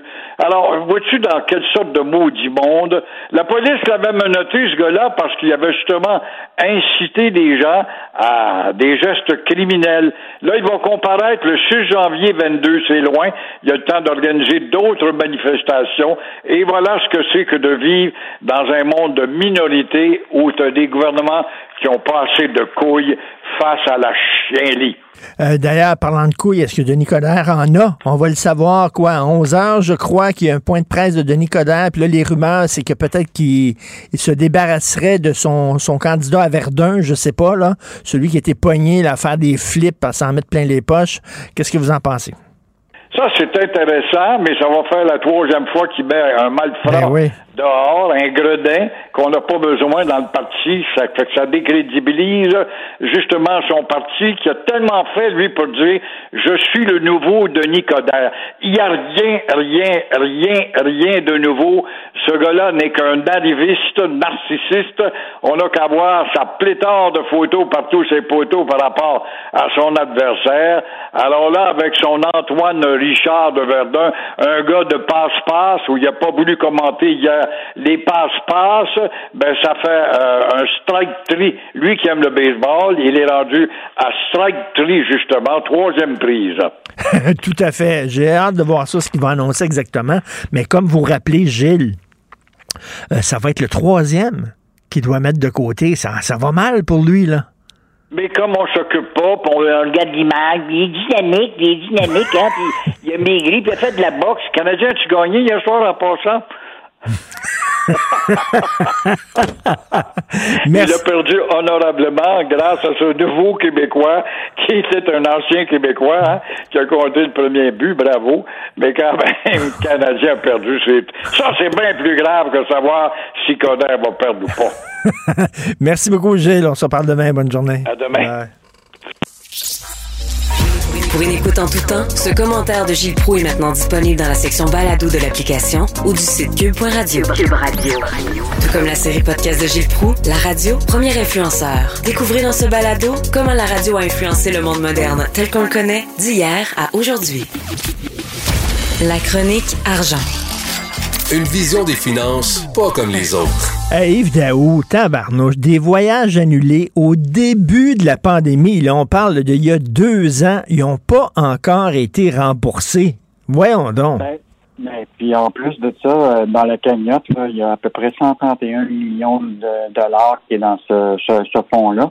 Mais ce qui est encore plus intéressant, Richard, c'est que on, euh, on vient de voir qu'il y a un projet de règlement qui devrait être adopté euh, pro- prochainement par le gouvernement du, euh, de, la CAC, qui souhaite exiger maintenant, dès le 1er novembre, aux clients des agences, là, euh, de commencer à payer euh, 3,50 par tranche de 1000 dollars pour encore renflouer ce fonds-là alors qu'il est déjà plein à 134 millions de dollars Ben et qu'on oui. n'a toujours pas remboursé les gens. Fait il y a beaucoup d'agences de voyage ce matin qui disent que c'est vraiment inadmissible.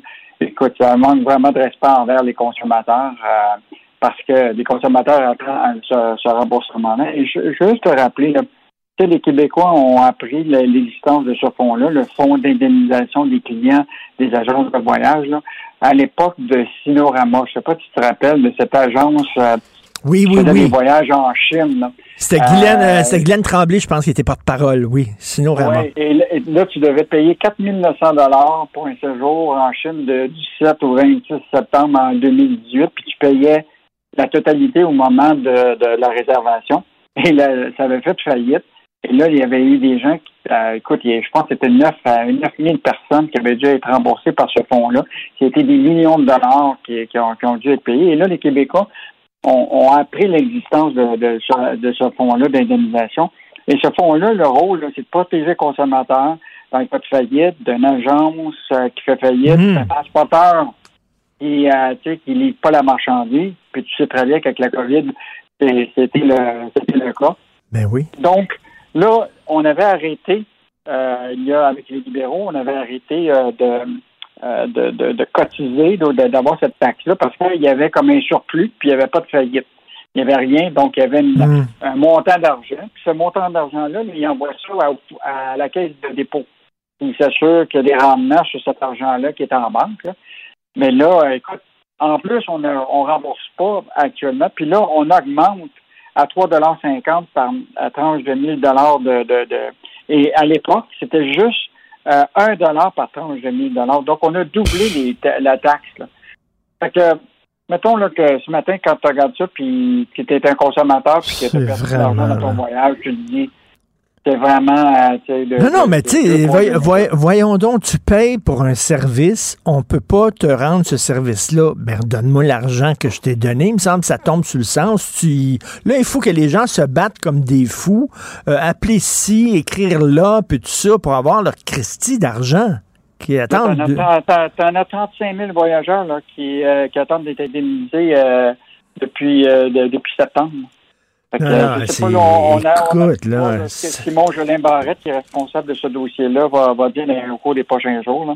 Mais je pense que c'est le temps qu'on rembourse les gens. Ben oui, là, vraiment, ça, ça niaise au bout. J'ai trouvé un texte fort intéressant. Ben, il y en a plein dans la section argent. Francis Alain, qui crie sur des dizaines de milliers de jeunes qui veulent une job.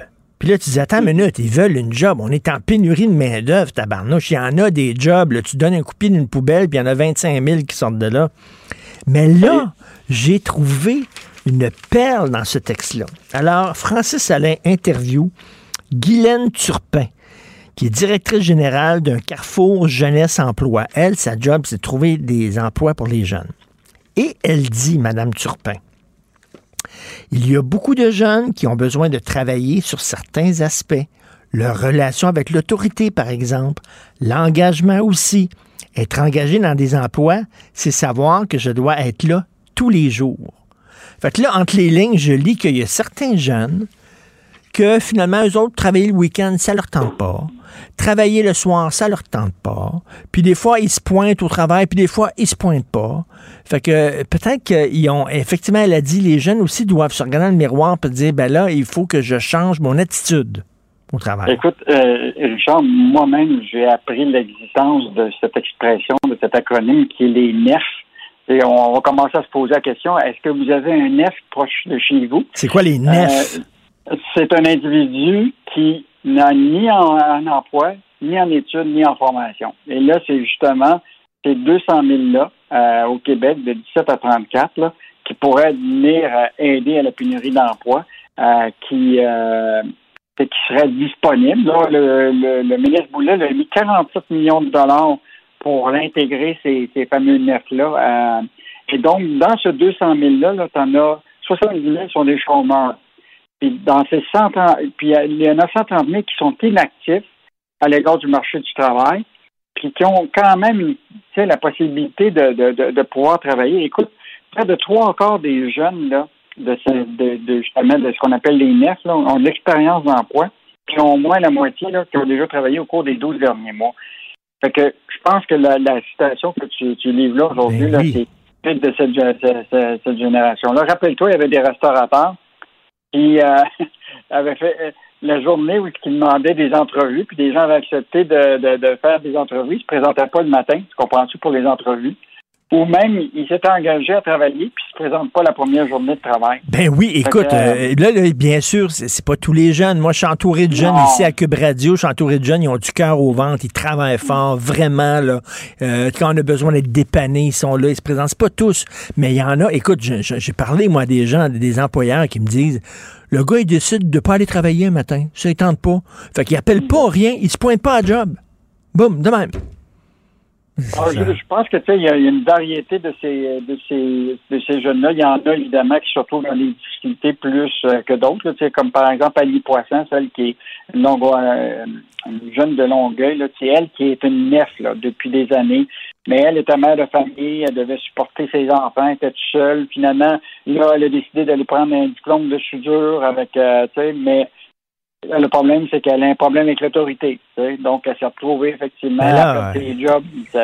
Avec, l'autorité, c'est ça. Tu as un boss, tu as un boss, puis le boss, des fois, il va te dire ben, tu fais pas les affaires comme du monde. Puis euh, on dirait que certains jeunes, je dis pas tous les jeunes, je le redis encore, il y en a qui ont du cœur au ventre, mais on dirait que certains jeunes prennent mal la critique et tu te fais critiquer par leur boss en disant ben là, tu n'as pas fait ça comme faux, ils le prennent ils prennent ça personnel. Ils, pètent une coche. Ils pètent une coche, exactement. Ils ont des problèmes avec l'autorité. Dire, la job, peut-être qu'ils se sont jamais fait dire non par leurs parents. Jamais, jamais, jamais. Tout ce qu'ils faisaient, c'était fantastique. Ils faisaient un petit barbeau à un moment, puis papa exposait le barbeau là, dans la maison, puis disait que c'était Picasso, puis tout était extraordinaire. Puis là, ils arrivent dans le milieu du travail où c'est pas papa puis maman. Puis là, leur boss dit, ben regarde, je trouve que tu fais pas ta job comme du monde. Oh! Tabarnouche, qu'ils le prennent pas, qu'ils le prennent pas. Je sais que c'est tabou de dire ça, mais c'est vrai quand même. C'est pour ça, Richard, que euh, peut-être qu'il faudrait suivre euh, ce que propose Michel Girard dans sa chronique ce matin. C'est peut-être compter sur les 60 ans et plus. Oui, ben oui. qui, dans le fond, on pense ça, eux autres ont probablement vécu l'idée de, de, de, de l'autorité, de l'hierarchie, puis d'avoir un boss. Mais pour aider à faire en sorte que les 60 ans et plus, là, pour poursuivre leur carrière au lieu de prendre leur retraite, ben là, il faudrait vraiment utiliser la fiscalité. Puis présentement, là, c'est tout croche. Euh, là, il y a quand même un crédit d'impôt pour prolonger de carrière du gouvernement du Québec. C'est de 1500 mhm. dollars pour les 60 à 64 ans, puis 1650 pour les 65 ans et plus. Mais le problème, c'est que c'est un crédit d'impôt qui est non remboursable. Ça veut dire qu'il faut avoir payé de l'impôt. La majorité, souvent, c'est des petits particuliers qui gagnent peu de revenus. Puis donc, là, ils ne peuvent pas profiter vraiment de ce crédit d'impôt-là. Donc, Michel, il propose six mesures à Éric Girard puis aussi à Justin Trudeau pour régler ce problème-là. Euh, parce que euh, c'est un crédit d'impôt qui peut vraiment aider à faire en sorte que les gens qui, qui sont à la retraite, qui souvent n'ont pas euh, ils n'ont pas des millions dans un réel, mais qui doivent quand même travailler. Mais peut-être qu'entre ça, tu sais, puis rester à la maison, mais peut-être qu'on pourrait profiter de cette expérience-là. Donc, j'invite les lecteurs à lire euh, la chronique de Michel Gérard ce matin. Là. Et une autre chronique aussi, euh, une autre chronique intéressante, c'est Stéphane Desjardins qui dit si vous travaillez dans, le privé, là, pas travailleur de la santé, mais si vous travaillez dans le privé, quels sont les impacts de ne pas se faire vacciner? Eh, écoute, c'est vraiment bon cette chronique-là. De, pas de vaccin, plus d'emploi, plus d'assurance, puis plus d'argent. Parce que les personnes qui se retrouvent en congé sans sol ou qui démissionnent là, euh, à cause du, de l'entêtement de, de, pour ne pas se faire vacciner, là, pour, ne peuvent pas demander l'assurance emploi. Ça, c'est quand même euh, intéressant. Mhm. Pour les travailleurs autonomes, là, ils ont, en général, il y en a qui prennent ce qu'on appelle des assurances d'invalidité individuelle. Euh, donc, l'affaire, c'est que tu aurais probablement le droit à des prestations, mais le problème, c'est que si tu as la maladie, tu vas avoir besoin d'un traitement médical couvert par cette assurance-là. Mais là, l'affaire, c'est que pour obtenir le, traitement, il va falloir que tu sois vacciné. Sans ça, ils ne paieront pas. ça, c'est quand même euh, vraiment bon. Puis pour ceux qui ont des assurances collectives, tu sais, pour des entreprises, ça dépend. Hein. Souvent, il y a des contrats différents d'assurance euh, d'un employeur à l'autre. Il faut vérifier. Mais en général, euh, si tu as, tu, tu, peux pas réclamer de prestations d'assurance euh, validité si tu as refusé euh, d'être vacciné, puis ton employeur l'exige, mmh. comprends-tu? Euh, donc, mais tu aurais quand même le droit à la couverture au niveau en maladie complémentaire pour des soins paramédicaux, etc.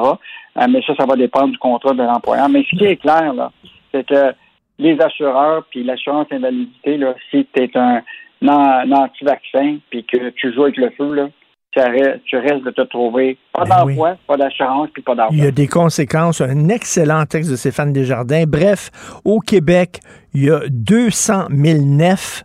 Ça, c'est des individus de 17 ans ou plus. Ils travaillent pas, ils sont pas aux études, ils sont pas en formation. Ils font quoi? Ils veg.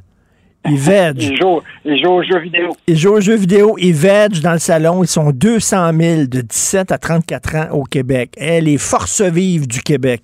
Merci beaucoup, Yves Daou. Salut. À, demain. Pour une écoute en tout temps, ce commentaire d'Yves Daou est maintenant disponible en balado sur l'application Cube ou en ligne au cube.ca. Tout comme sa série Balado, mêlez-vous de vos affaires. Un tour complet de l'actualité économique. Cube Radio. Ben oui, on le sait. Martino. Ça n'a pas de bon sens comme il est bon. Vous écoutez Martino. Cube Radio. Alors, on revient bien sûr sur ce recul du gouvernement. Certains disent recul du gouvernement, d'autres disent, comme moi, la victoire des coucous.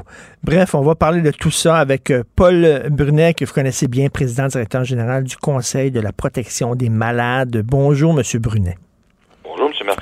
Je vous parle souvent, vous êtes un homme extrêmement calme, un homme affable, mais je vous donne le droit de sacrer.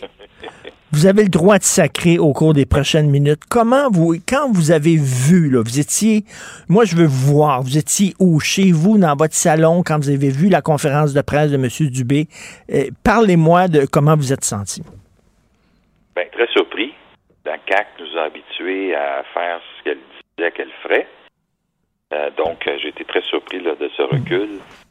Et en réfléchissant un peu, je me suis dit, il a fallu que M. Dubé soit mis devant des faits extrêmement sérieux et graves qu'il recule. Et j'espère que c'est pas par peu politique qu'il l'a fait. Je pense pas. Je pense pas.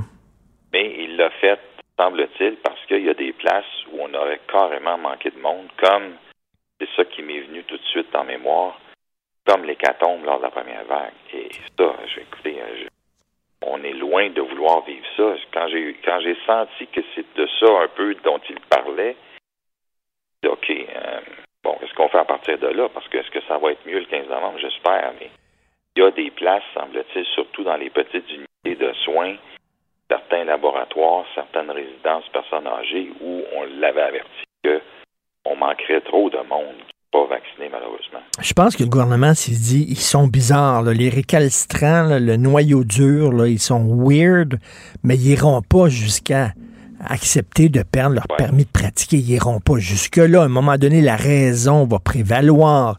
Ces gens, ces gens-là ont des enfants. C'est pas vrai qu'ils vont dire, je suis prêt à perdre ma job. Eh bien, Christy, ils sont prêts à perdre leur job. Oui. Oui, et euh, euh, moi, je, je, parlais avec euh, différentes personnes avec différentes opinions, puis je leur dis, écoutez, là, vous, vous dites qu'on est dans un tunnel, qu'il faut tous penser comme le gouvernement, tous apporter d'autres solutions de gens sérieux, appuyés par la science, qui démontreraient que la vaccination n'est pas une bonne affaire dans le fond. Personne, c'est un consensus international à l'effet que la vaccination et les mesures de protection sont la seule affaire qui va nous sortir de la COVID. Alors, arrêtez de nous dire qu'on pense tout pareil. Avez-vous d'autres choses? Je parle pas de Maxime Bernier, là. Je mm. parle de gens sérieux avec des appuis, des études scientifiques qui diraient voici telle autre solution. Il n'y en a pas d'autre.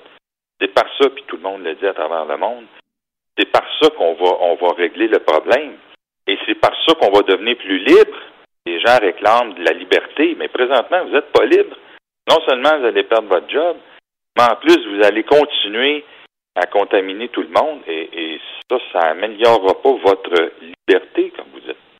Et, et, là, bon, que Joe Blow, qui travaille dans le système de santé, croit toutes sortes de sornettes. Bon, à la limite, il y a des gens, des fois, qui traversent des périodes difficiles dans leur vie, qui s'accrochent à toutes sortes de choses. Bon. Mais que des syndicats disent Hey, on va prendre l'argent de nos membres puis on va les défendre. Là, je parlais de ça à Jean-François Lisée un peu plus tôt, puis il dit Écoute, Richard, c'est ça, un syndicat, ça défend leurs membres. C'est ça leur mission. Il faut qu'ils défendent leurs membres. À un moment donné, tu es trop sévère envers eux. Mais quand même, Christy, là, ils s'en sortent pas la tête haute, les syndicats. Ah, vous, avez, un bon point. Moi, j'ai œuvré à la direction générale de municipalité. C'était ça ma vie pendant plus de 30 ans. Et à chaque fois qu'il y avait le moindre risque pour la sécurité des travailleurs, et là, ça montait tout aux barricades la sécurité de mes membres. drôle qu'aujourd'hui, c'est moins important. Pas grave si des gens non vaccinés contaminent leurs collègues et en mourir. Qu'est-ce qui se passe? Là, il y a un silence glacial. Il faudrait que les syndicats s'expliquent, à moins que ce soit du clientélisme, puis on va le comprendre. Sauf que leur mandat, c'est de défendre leurs membres. Mais quand on m'a parlé, moi, durant ma carrière, de la sécurité de mes membres, où est-elle, cette préoccupation? Ben, ça, c'est très bon ce que vous dites, M. Brunet. Maudit, j'aimerais ça que Jean-François Lisée réponde à ça. Parce que vous, vous dites, OK, votre job, c'est de protéger vos membres, c'est correct, mais si vos membres sont en danger euh, ben par d'autres d'autres membres irresponsables, vous vous situez où là-dedans? Bon, tu sais, je sais qu'ils sont allés, je pense, le plus loin qu'ils pouvaient aller. On encourage fortement, puis on est d'accord, puis mais non, c'est de dire aux membres, comme ils nous le disent à nous, les patrons, en tout cas dans le temps que je l'étais, la sécurité de nos membres, c'est le plus important. Alors, la sécurité des membres, c'est le plus important. Entre membres, on va s'assurer que la sécurité demeure la chose la plus importante. Or, présentement, c'est pas ça qu'on sent, c'est pas ça qu'on entend. Et j'aimerais ça entendre des grands chefs syndicaux, parce que moi, je les ai entendus dans le temps que j'œuvrais, avec toutes sortes de partenaires syndicaux, puis c'est correct, les, syndicats ont, fait des bonnes choses au Québec. Mm-hmm. Là, là, la question de la sécurité, là, moi, bien de la misère à, à, pas les entendre. Et, ça, je, je sais pas, je, demeure. Euh, mais, tout le monde fait un peu de politique. Là, c'est peut-être un peu de clientélisme. On veut pas faire ne peut pas faire de tort à personne. En tout cas, ça brasse. Il y, a, des syndiqués qui sont pas contents. On le voit, Mme Bédard, on lui a quasiment, on lui a montré la porte, là, parce qu'il y a des syndiqués qui disent, attends une minute, moi, je suis vacciné, je fais mon devoir de citoyen. Pourquoi mon argent que je vous donne serait destiné à défendre des gens qui me mettent en danger, mettent peut-être en danger ma mère dans, un dans un CHSLD? Vous avez entièrement raison. Tu sais, euh, comme jeune avocat, j'ai plaidé en 82, moi, pour un client qui refusait de mettre sa ceinture de sécurité dans son auto. Ah. Moi, je suis libre. En 82, il y avait un gros débat. Vous étiez jeune, vous, dans le ouais. Mais des gens refusaient de porter leur ceinture au nom de la liberté. Mais si dans mon char que j'ai payé, je suis libre de faire ce que je veux. Alors, c'est ce que je plaidais. La SAQ a fait une preuve à l'effet que si tu n'es pas attaché lors d'un impact, tu peux devenir un projectile et blesser ou tuer quelqu'un d'autre dans l'auto, ou même si tu es projeté à travers la vitre de ta voiture, tu ah, peux blesser quelqu'un d'autre. À partir de cette preuve-là, autant la Cour municipale, la Cour supérieure, la Cour d'appel ont dit l'État peut avoir des intérêts supérieurs aux droits fondamentaux dont toi tu jouis pour restreindre ta liberté quand l'intérêt public, l'intérêt des autres c'est ça qui Que c'est intéressant, ça.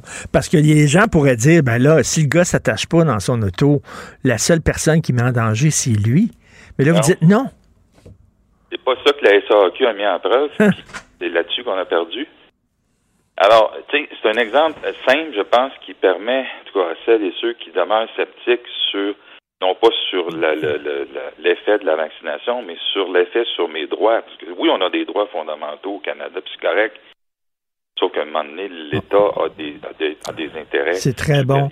C'est très bon. Et M. Brunet, la France a le même ultimatum que nous. Le 15 octobre, demain, à partir de demain, ils vont commencer euh, à acheter dehors, ben, à congédier, à suspendre, pardon, suspendre sans salaire les travailleurs de la santé non vaccinés.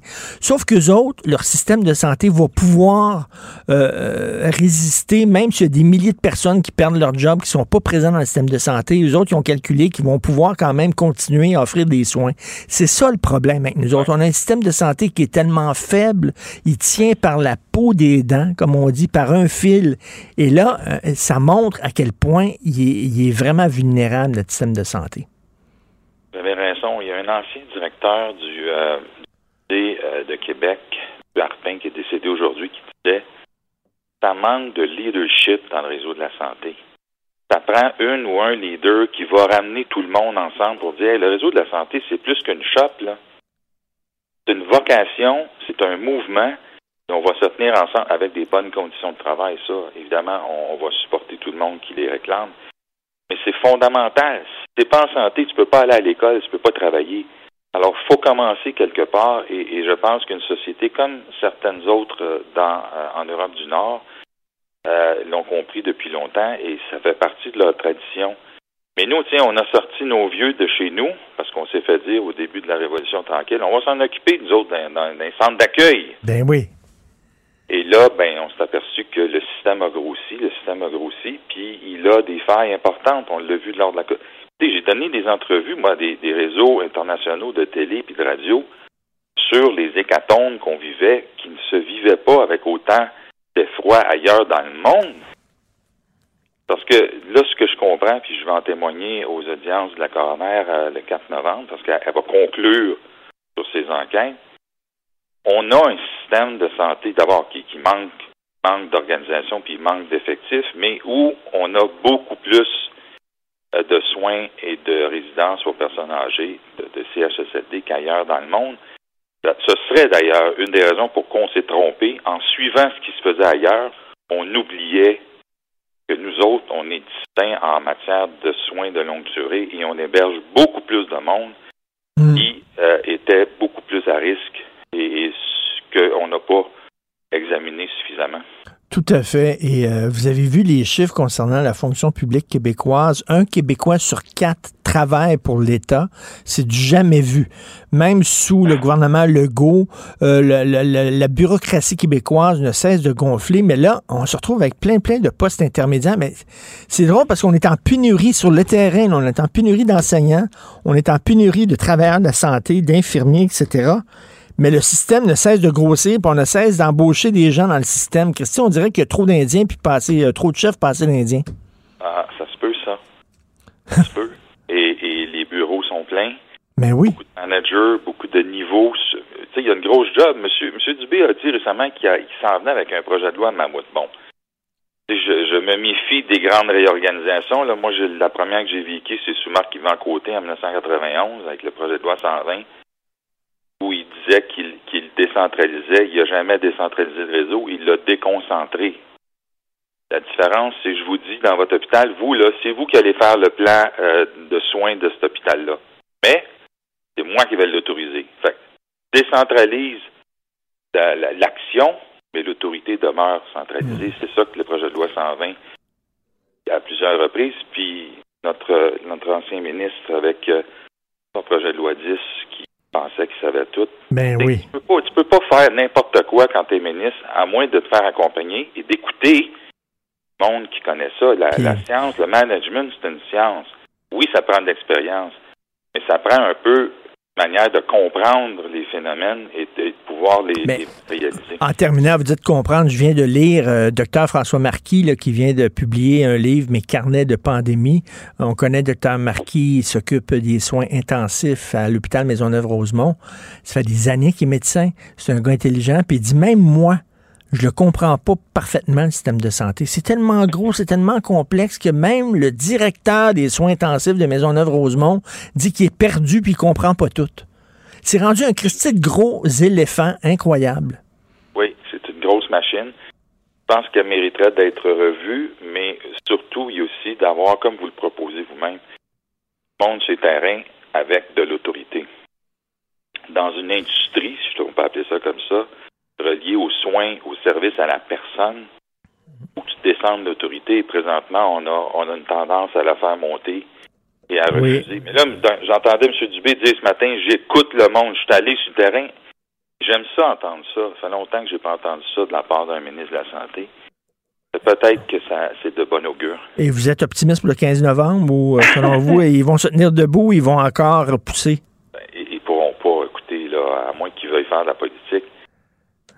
Et avec la crédibilité, je pense qu'on lui accorde maintenant d'être reporté encore, euh, va avoir de la misère avec sa crédibilité. En tout cas, moi, à date, là, ça a été un dessus, en tout cas depuis la, vaccination. On n'était hmm. pas ministre lors de la première vague, puis on en a on en a beaucoup sur sur euh, sur la première vague, mais depuis qu'il a dirigé le ministère et, dirigé les, opérations de vaccination, je pense qu'ils ont, fait une bonne job. Oui. Mais... donc, il ne perdra pas sa crédibilité le 15 novembre. Monsieur Brunet, vous êtes bon, vous avez parlé de tout ça pendant une couple de minutes sans sacrer. Je sais pas comment vous avez fait. Ça m'est déjà arrivé chez vous. Oui. oui, c'est vrai. Paul Brunet, PDG du Conseil de protection des malades. Continuez votre bon job. Merci beaucoup. Salut. Si c'est vrai qu'on aime autant qu'on déteste, Martineau. C'est sûrement l'animateur le plus aimé au Québec. Vous écoutez Martineau. Cube Radio. On vit en démocratie. Puis en démocratie, à moins que je me trompe, corrigez-moi si je suis dans l'erreur, mais en démocratie, c'est que la majorité mène. Tu sais, quand, quand on vote, là, c'est pas le parti qui a le moins de votes qui gagne. C'est le parti, tu sais, avec notre système électoral, bien sûr, qui se retrouve. Bon. Et là, et là, je sais pas, de plus en plus, on vit où c'est la minorité qui mène. Tu sais, quand on parle de dictature des minorités, on l'a vu en tabarnouche hier, on va en parler avec Nick Payne, cofondateur d'Option Nationale, qui est un analyste et commentateur politique. Salut, Nick. Salut, Richard. Tu sais, euh, on parle beaucoup de dictature des minorités, mais tabarnouche que c'était un cas le patent hier où 4% des travailleurs de la santé euh, fait reculer le gouvernement.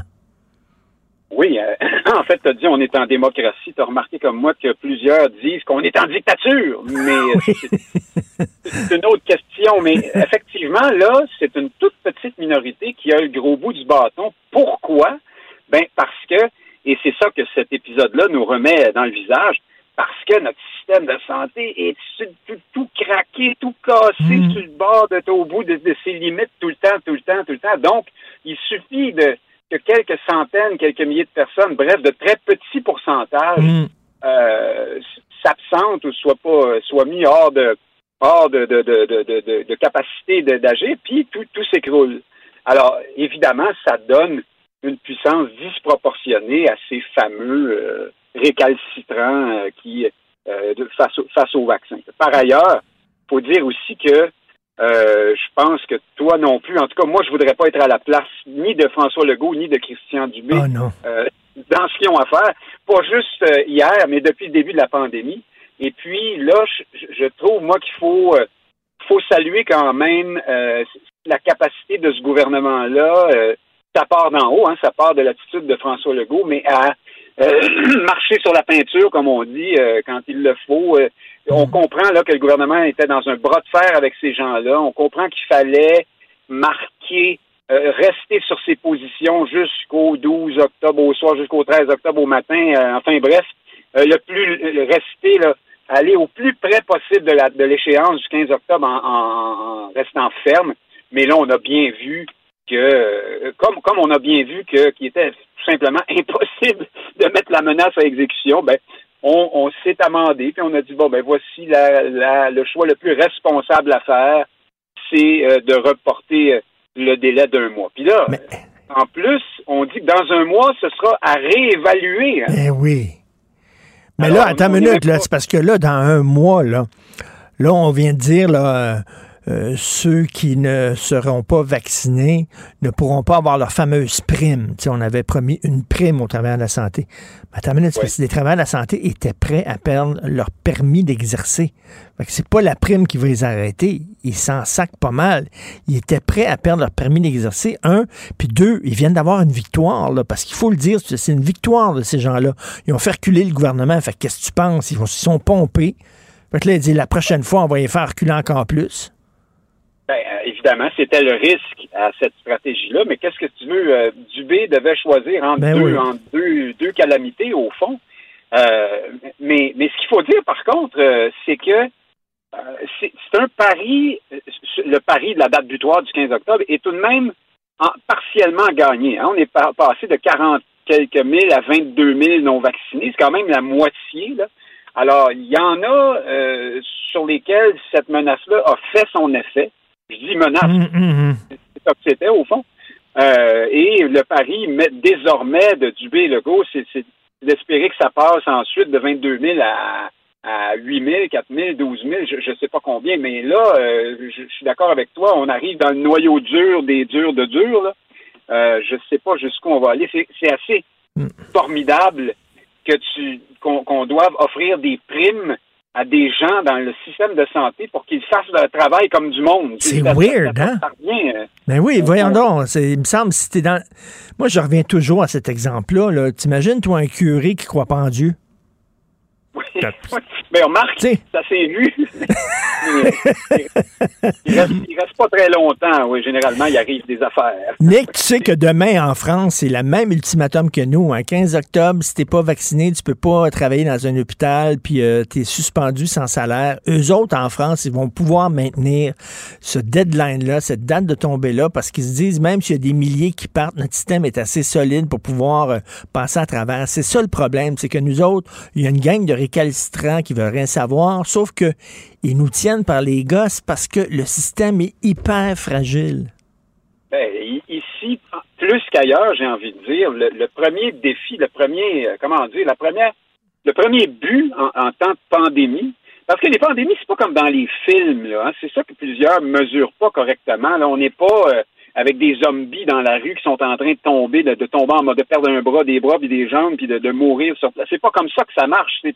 C'est de très petits nombres. C'est des gens qui sont plus vulnérables, qui sont affectés par la pandémie. Mais le but, euh, c'est de sauver le système de santé. C'est- ça le vrai défi qu'on a, c'est d'empêcher une catastrophe là-dedans. Ceux qui disent que on est en dictature puis qu'on n'a plus de liberté. Puis, all- allons, là. Franchement, soyons sérieux. Là, le Québec est une société libre et douillette. Euh, on- faut, faut quand même euh, Ben oui. voir les choses correctement. Là. Alors, notre, notre problème, c'est le système de santé. C'est- vraiment euh, là que les choses... Puis je comprends qu'on veut pas attraper la COVID personne. Là. Moi, je suis bien content de pas l'avoir eu puis de, euh, de, de m'en- prémunir le mieux possible avec un vaccin, euh, d'ailleurs. Mais donc, euh, le défi est là et ce que nous montre ce qui se passe en ce moment, là, c'est ça. Là, c'est gros comme le nez dans le visage. On, notre système de santé n'est pas capable euh, ni, ni, ni un peu, ni beaucoup d'affronter un défi comme celui-là. Exactement. Et qu'est-ce que tu penses des syndicats des travailleurs de la santé? Ouais, ben, je, je te parlais à l'instant de ceux qui, à mon point de vue, mesurent pas. Euh, Les syndicats, comme plusieurs autres, là, moi, je trouve à l'heure actuelle, montrent que euh, il y a une partie de la société, elle est petite, mais il y a une partie importante de la société qui n'arrive pas à prendre la mesure de la situation dans laquelle nous sommes, à s'élever à la hauteur de la situation. On est dans une guerre. Là. On n'est pas du tout. La pandémie, c'est pas une idéologie, c'est pas un style de gouvernement, c'est pas une, une politique. C'est une catastrophe naturelle, hein, si on veut. Puis là, on est pris avec ça, puis il faut prendre des mesures extraordinaires. Tu sais, il y a des, il y a euh, euh, des quelques intellectuels au Québec qui euh, prennent un instantané de la situation puis, puis tirent de grandes conclusions philosophiques euh, à partir de ça. Bon, moi, je pense qu'on va trop, euh, trop, trop loin puis trop vite quand on fait ça. On est dans une pandémie et les syndicats ont le même problème. là. Ils n'arrivent pas à sortir de leur vieille culture corporatiste qu'on leur reproche tant depuis si longtemps. Euh, J'écoutais, j'entendais Robert Como euh, ce matin, ça c'est le- le président de la PTS, si je me trompe pas, le syndicat qui fait des annonces avec Micheline Lanto. Là. Et, euh, et donc, il disait Ouais, ben là, maintenant, on est satisfait. Puis là, maintenant, on va on va travailler à vacciner nos membres. Ben oui, mais qu'est-ce que vous faisiez avant? Mais, mais, mais, mais tu sais, je comprends là, que leur mission, c'est de défendre leurs membres, puis que c'est pas de défendre la population en général, parce que là, il y a un ordre professionnel qui est là pour ça. ok? Chacun son mandat, je comprends. Mais tu sais, je faisais des recherches pour une chronique que j'ai écrite hier. Tu sais, un chauffeur d'autobus totalement paf, avec les facultés affaiblies, Yves, qui a été défendu par son syndicat, un chauffeur d'autobus qui rédigeait un rapport en conduisant qui était un danger public, qui était défendu par son syndicat. Tu dis vraiment, là, vraiment, là. Oui, ben écoute, il y a des avocats aussi qui, dépendent, qui défendent des criminels abominables. Mm. Bon, d'accord, si c'est comme ça qu'on joue, parfait. Mais euh, les syndicats, j'espère, ne sont pas sans savoir qu'ils ont depuis plusieurs années un problème d'image, hein, Ben un problème de, de contact avec la réalité des gens ordinaires. Et, euh, et c'est pas au fil de la pandémie qu'on va avoir arrangé ça. Euh, là, on parle de, de l'aveu même de Como ce matin. Là, c'est dans son cas, lui, c'est 5 ou 6% de ses membres. En pandémie, là, je le répète, là, c'est pas une c'est pas une affaire comme les autres. Là. Euh, on n'est pas dans- devant des griefs pour euh, même, même ton gars en état d'ébriété. C'est pas ça. Là. là, on parle du dit très, très, très directement de la de la de la santé des bénéficiaires du réseau. Puis tu sais que parmi les non vaccinés, là, euh, c'est pas réparti également hein, euh, dans, dans tout le système. Ça a l'air qu'il y en a. Il y a des endroits dans les ressources intermédiaires. On peut imaginer que ce sont des CHSLD. Il y a jusqu'à des fois la moitié des gens qui sont pas vaccinés. Euh, alors, alors, comment se fait-il que les syndicats ne mesurent pas ça et n'aient pas un discours public plus... Euh, je comprends là, que techniquement, il, il faille défendre ces gens-là parce que c'est comme ça, c'est ça le mandat, mais je pense qu'on pourrait publiquement euh, montrer là, un peu plus de solidarité avec euh, le, le combat dans lequel nous sommes tous engagés en ce moment. Et au- au-delà de, de, de, de ça, de la, la politique et tout ça, c'est- un- une question existentielle. C'est la raison contre la foi. C'est ça. Et comment tu peux convaincre quelqu'un que la foi, parce que là, on parle d'un phénomène religieux, là, parce qu'ils ont tous les chiffres, ils ont tous les graphiques, ils ont- on leur dit ça. Ils croient, eux autres, que le vaccin est mauvais. Donc, comment convaincre des gens qui ne croient pas la raison? Oui, ben là, on est dans une sorte d'obscurantisme. Et puis, il faut il y a une question subsidiaire à celle que tu poses, Richard. C'est comment se fait-il que le, le- parce que on peut pas dire que l'information circule pas. Là. Pour qui veut s'informer un peu, tout est là.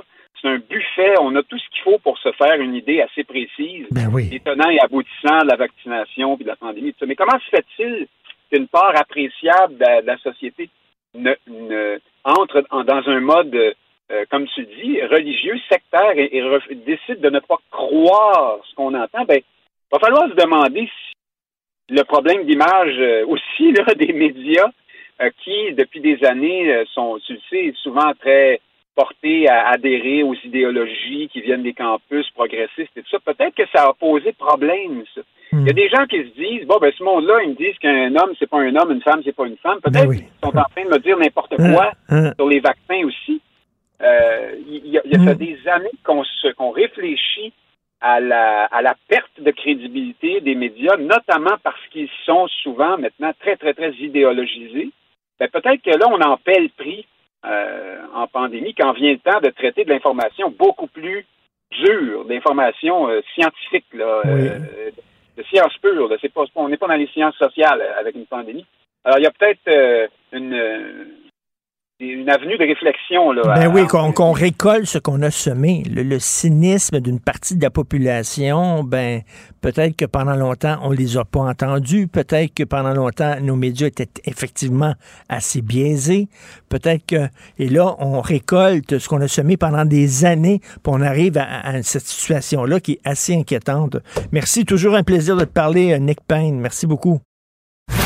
Martino. Même avec un masque, c'est impossible de le filtrer.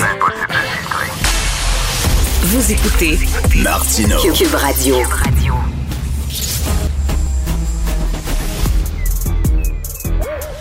Mathieu Bocoté. Il représente un segment très important de l'opinion publique. Richard Martineau. Tu vis sur quelle planète? La rencontre. Je regarde ça et là, je me dis, mais c'est de la comédie. C'est hallucinant. La rencontre. Bocoté. Martineau. Mathieu, bien sûr, je veux revenir sur ce qui s'est passé, le recul du gouvernement avec toi, mais je veux prendre justement un, pas de recul, c'est-à-dire pas, pas euh, regarder ça, le, coller sur euh, exactement la situation, sur les faits, mais essayer de mettre ça dans un contexte plus large, plus philosophique. Et selon moi, Mathieu, ça montre à quel point les démocraties sont extrêmement fragiles face à des, à des gens qui, sont, qui ont une foi inébranlable. Ah ben c'est exactement comme ça que je voulais t'en parler. C'est-à-dire qu'on est devant une, manifestation, premièrement, de l'État qui voulait faire une démonstration d'autorité et qui s'en montre incapable au moment de trancher. Or, il n'y a rien de pire pour euh, lorsqu'on veut faire un geste de souveraineté que de reculer au moment où il faudrait euh, aller jusqu'au bout. De l'autre côté, ça nous montre comment une minorité idéologiquement euh, très structurée, ou à tout le moins très résolue, est capable de faire plier tout un système en décidant de tenir tête à la définition généralement admise de l'intérêt général du bien commun. Et pour moi, ce qui s'est passé là, dans le cadre en plus de la gestion d'une pandémie, qui est quand même quelque chose d'essentiel, c'est-à-dire on est dans un moment historiquement exceptionnel, même si globalement on en sort, même si globalement ça va mieux, on est encore dans une situation d'exception. Voir l'autorité de l'État ainsi ridiculisée par une minorité qui se donne le droit de prendre euh, en otage le système euh, et qui nous montre encore une fois à quel point les minorités radicales font l'histoire, c'est riche de leçons pour notre vie politique, euh, quoi qu'on pense par ailleurs du fait que le gouvernement, est-ce qu'il a bien fait de reculer au dernier moment parce qu'il s'est dit qu'on met le système allait capoter, ça c'est autre chose. Mmh, c'est autre chose. des choses, pour moi, ce qui, ce qui, ce qui se joue, c'est une leçon de, de, de, science politique devant nous. Les minorités radicales font l'histoire et on en a encore une fois la preuve. Et tu as la raison contre la foi. Et c'est ça, parce que c'est un phénomène sectaire, c'est un phénomène religieux, là, les gens qui s'accrochent au, au, discours anti-vaccin. Donc, la raison contre la foi. Et la, la raison, la raison doute. Hein, le doute, ça fait partie de la raison. En fait, c'est sa pierre d'assise. Les gens raisonnables doutent toujours. Or, euh, face à quelqu'un que la foi et qui est inébranlable et qui est solide comme le roc et qui ne doute jamais, bien, t'es es, condamné à perdre. Presque. En fait, et, et, moi je dirais que là-dessus, il faudrait avoir retrouvé ce qu'on pourrait appeler paradoxalement la certitude de la raison. C'est-à-dire, lorsque la raison en vient à douter de, de, ses propres fondements, elle bascule dans le relativisme. Elle en vient à se dire que rien n'existe. Hein. C'est-à-dire, ou quelquefois aujourd'hui, au nom du doute majusculaire et conquérant, ben, j'en ai souvent parlé à ton, ton micro, on en vient à douter de l'existence de l'homme et de la femme, on en vient à douter de l'existence des nations, on en vient à douter de l'existence du monde et de la réalité. Euh, et pour reprendre la formule de Chesterton que, que j'aime particulièrement, je mhm. crois que c'est dans Orthodoxie ou dans, dans Hérétique, mais je pense Orthodoxie, il dit nous sommes en voie de créer une génération qui doutera même de la table des multiplications. Bon, alors, il y a cette espèce de raison qui se retourne contre elle-même.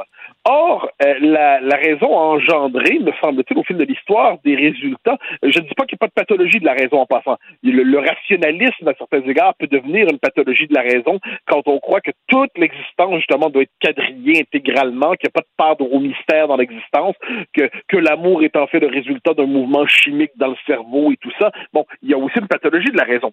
Mais sur le fond des choses, je pense que sur des, des grands plans de conquête scientifique, de conquête rationnelle, la raison devrait se vouloir un peu plus conquérante, au moins un peu plus sûre d'elle-même. Mm. Or, elle a tendance, les démocraties sont souvent euh, euh, en situation d'incapacité devant des minorités fanatiques qui imposent leurs dogmes et nous ne savons pas comment leur répondre. Nous ne savons pas comment répondre aux dogmes sinon en multipliant les points d'interrogation, croyant par là faire preuve d'ouverture. Mais on ne fait pas d'ouverture devant des fanatiques. Et ce qui se passe dans ce cas-là, moi, comme je dis, sur la question de la COVID, je pense pas avoir été, je le dis, je, je, je parlais de témoin, j'étais pas le plus fervent confiniste, en disant ça comme ça.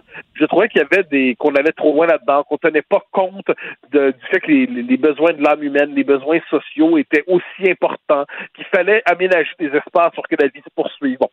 Mais l'envers de ça, c'est que j'ai toujours considéré que le vaccin était la plus grande réussite qu'on pouvait avoir dans cette histoire, que le vaccin, c'était la vraie voie de sortie. Et autant que je J'étais sévère envers le gouvernement quand il pensait qu'on avait une existence, chacun d'entre nous, d'encaserner dans nos maisons jusqu'à la fin des temps. Autant que de l'autre côté, il n'y a pas d'ambiguïté sur la vertu du vaccin.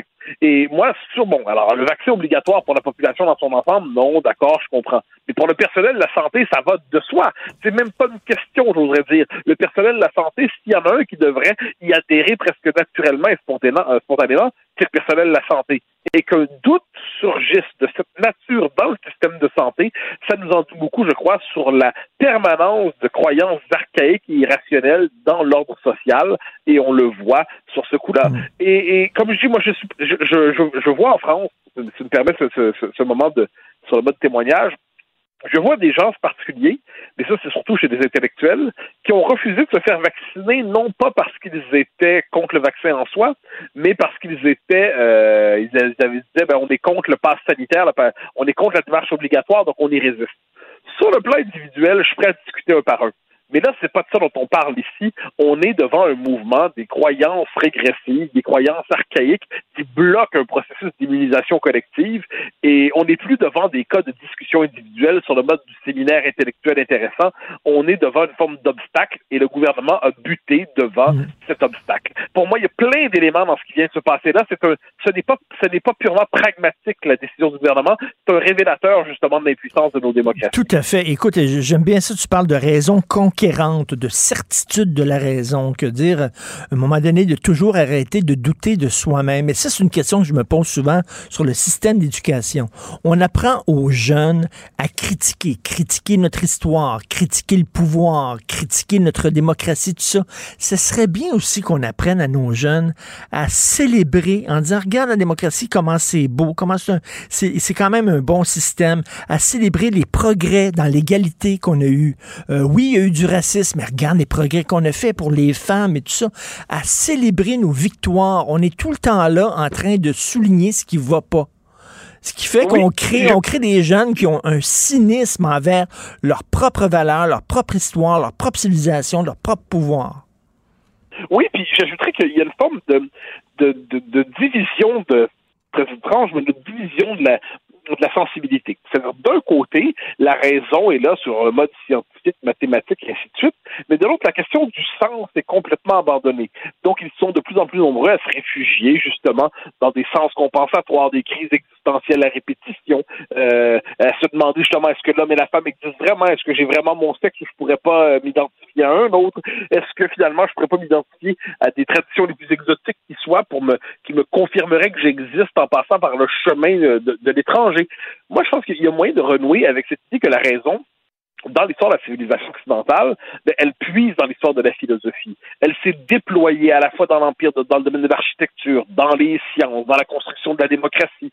Je ne veux pas présenter une vision poétique de la raison, c'est pas la question, mais elle est l'expression, je crois, dans notre cas, l'expression la plus remarquable d'une certaine dynamique de civilisation.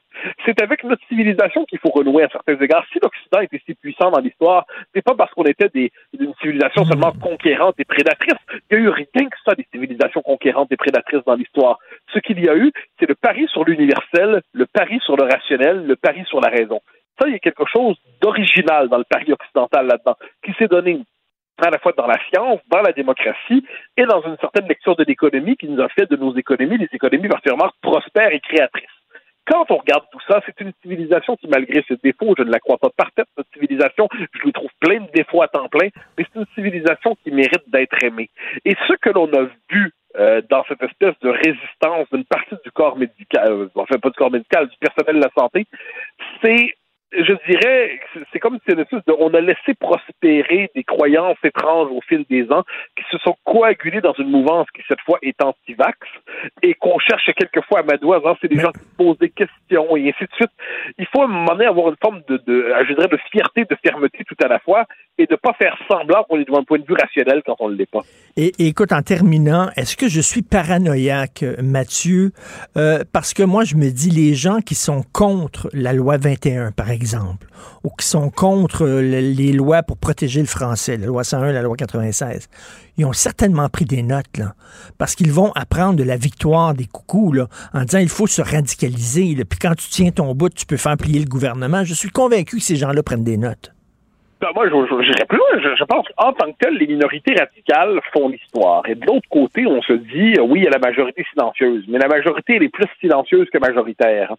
Donc, devant ça, il va falloir, je crois, puis c'était une chose importante pour les enjeux que tu viens d'évoquer, retrouver du côté des partisans de la laïcité, des partisans de la nation, du français, une fermeté intellectuelle qui nous manque en ce moment. Les Québécois sont tellement ont tellement désireux de toujours montrer qu'ils sont gentils, accommodes à entendre et ainsi de suite, qu'ils en deviennent rapidement impuissants je crois qu'en la matière, la fermeté sera nécessaire et la fermeté n'est pas contradictoire avec l'ouverture d'esprit. C'est que simplement, il ne faut pas hésiter à dire ce que l'on pense sur des questions essentielles.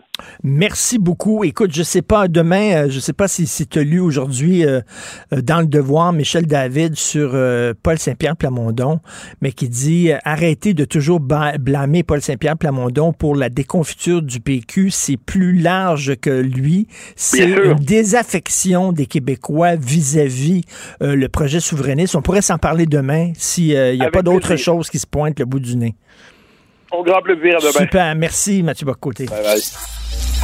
Pour une écoute en tout temps, ce commentaire de Mathieu Bocoté est maintenant disponible dans la section balado de l'application ou du site cube.radio. Tout comme la série podcast de Mathieu Bocoté, Les idées mènent le monde. Un balado qui cherche à mettre en lumière, à travers le travail des intellectuels, les grands enjeux de notre société.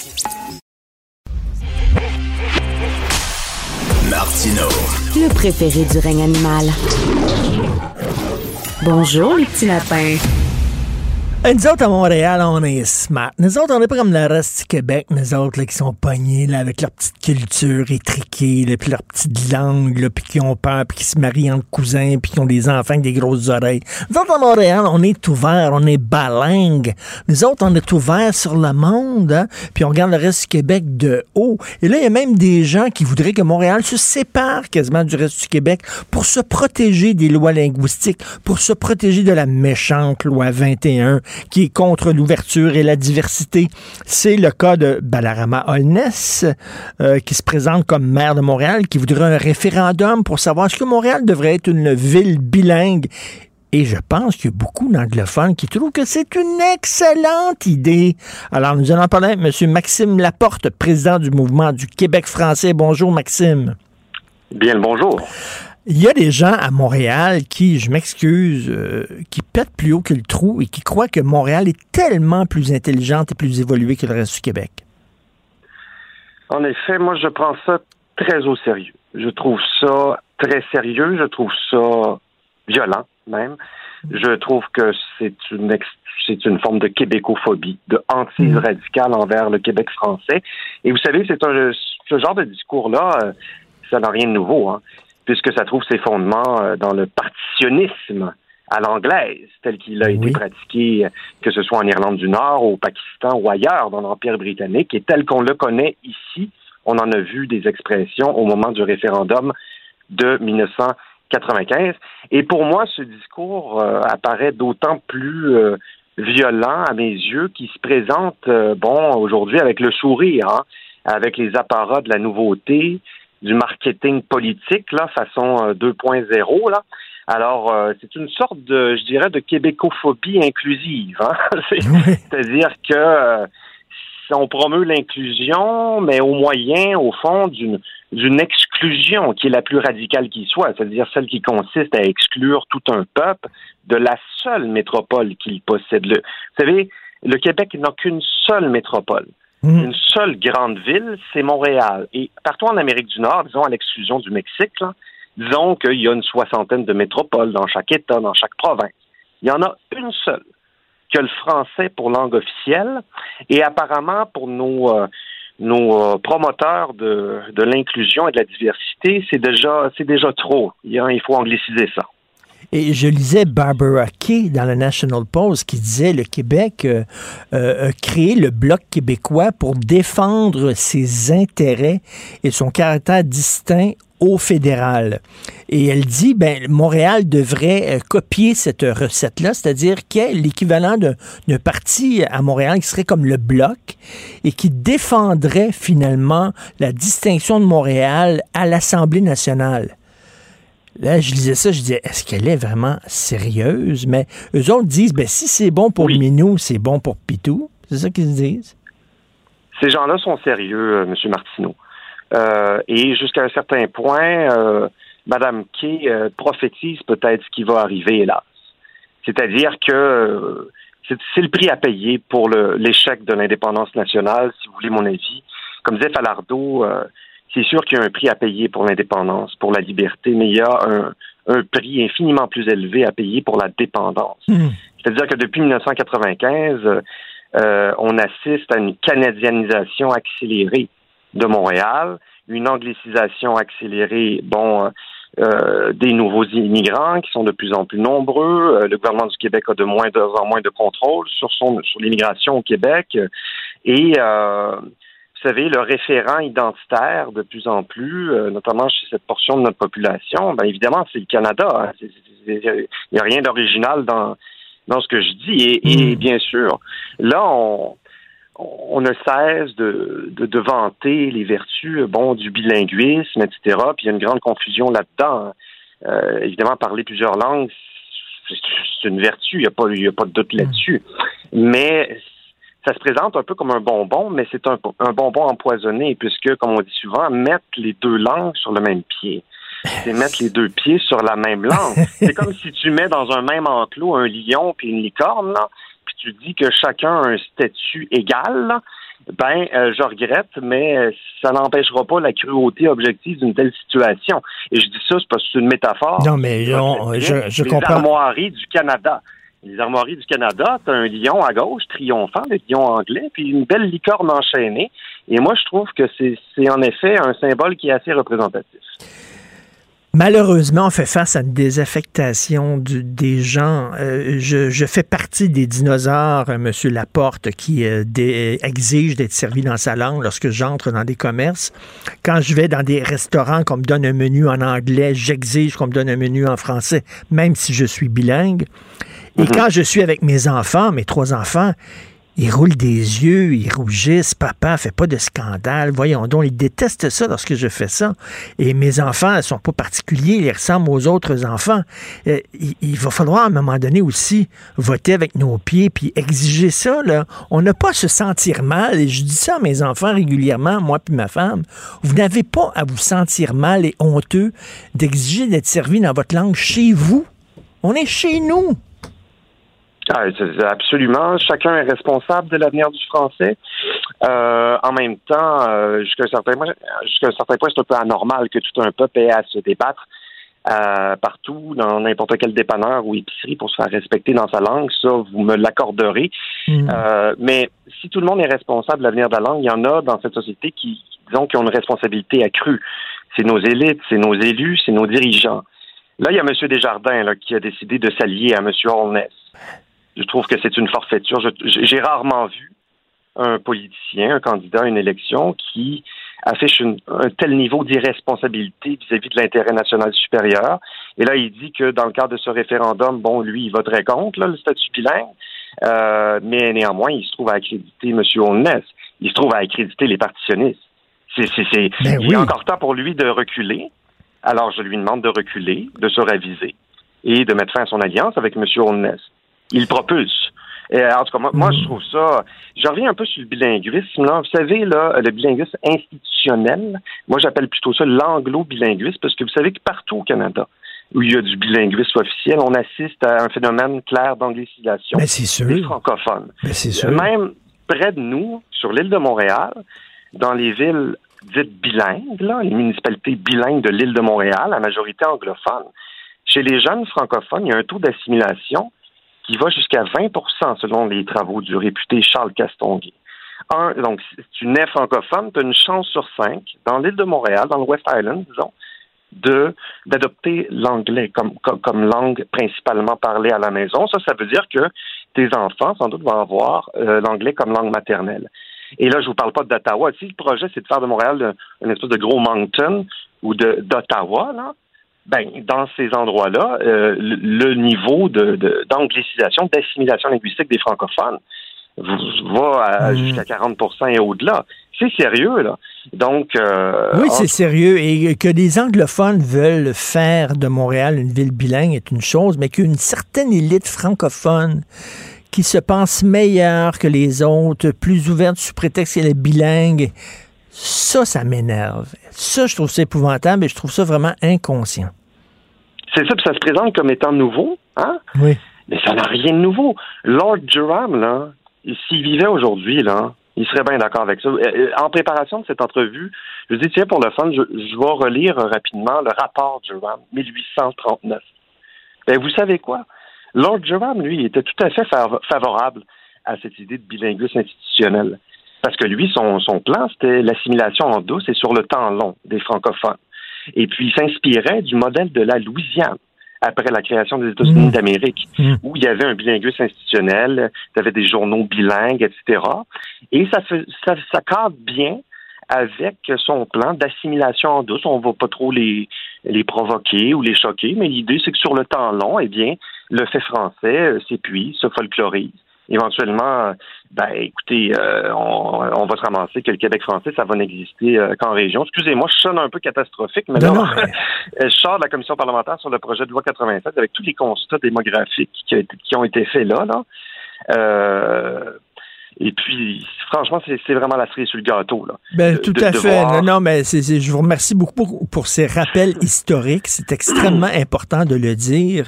Et euh, je le dis avec vous, le bilinguisme, c'est mettre le loup avec la brebis dans le même enclos faut pas se compter les histoires. Le lion et la licorne. Vous regarderez les armoiries du Canada?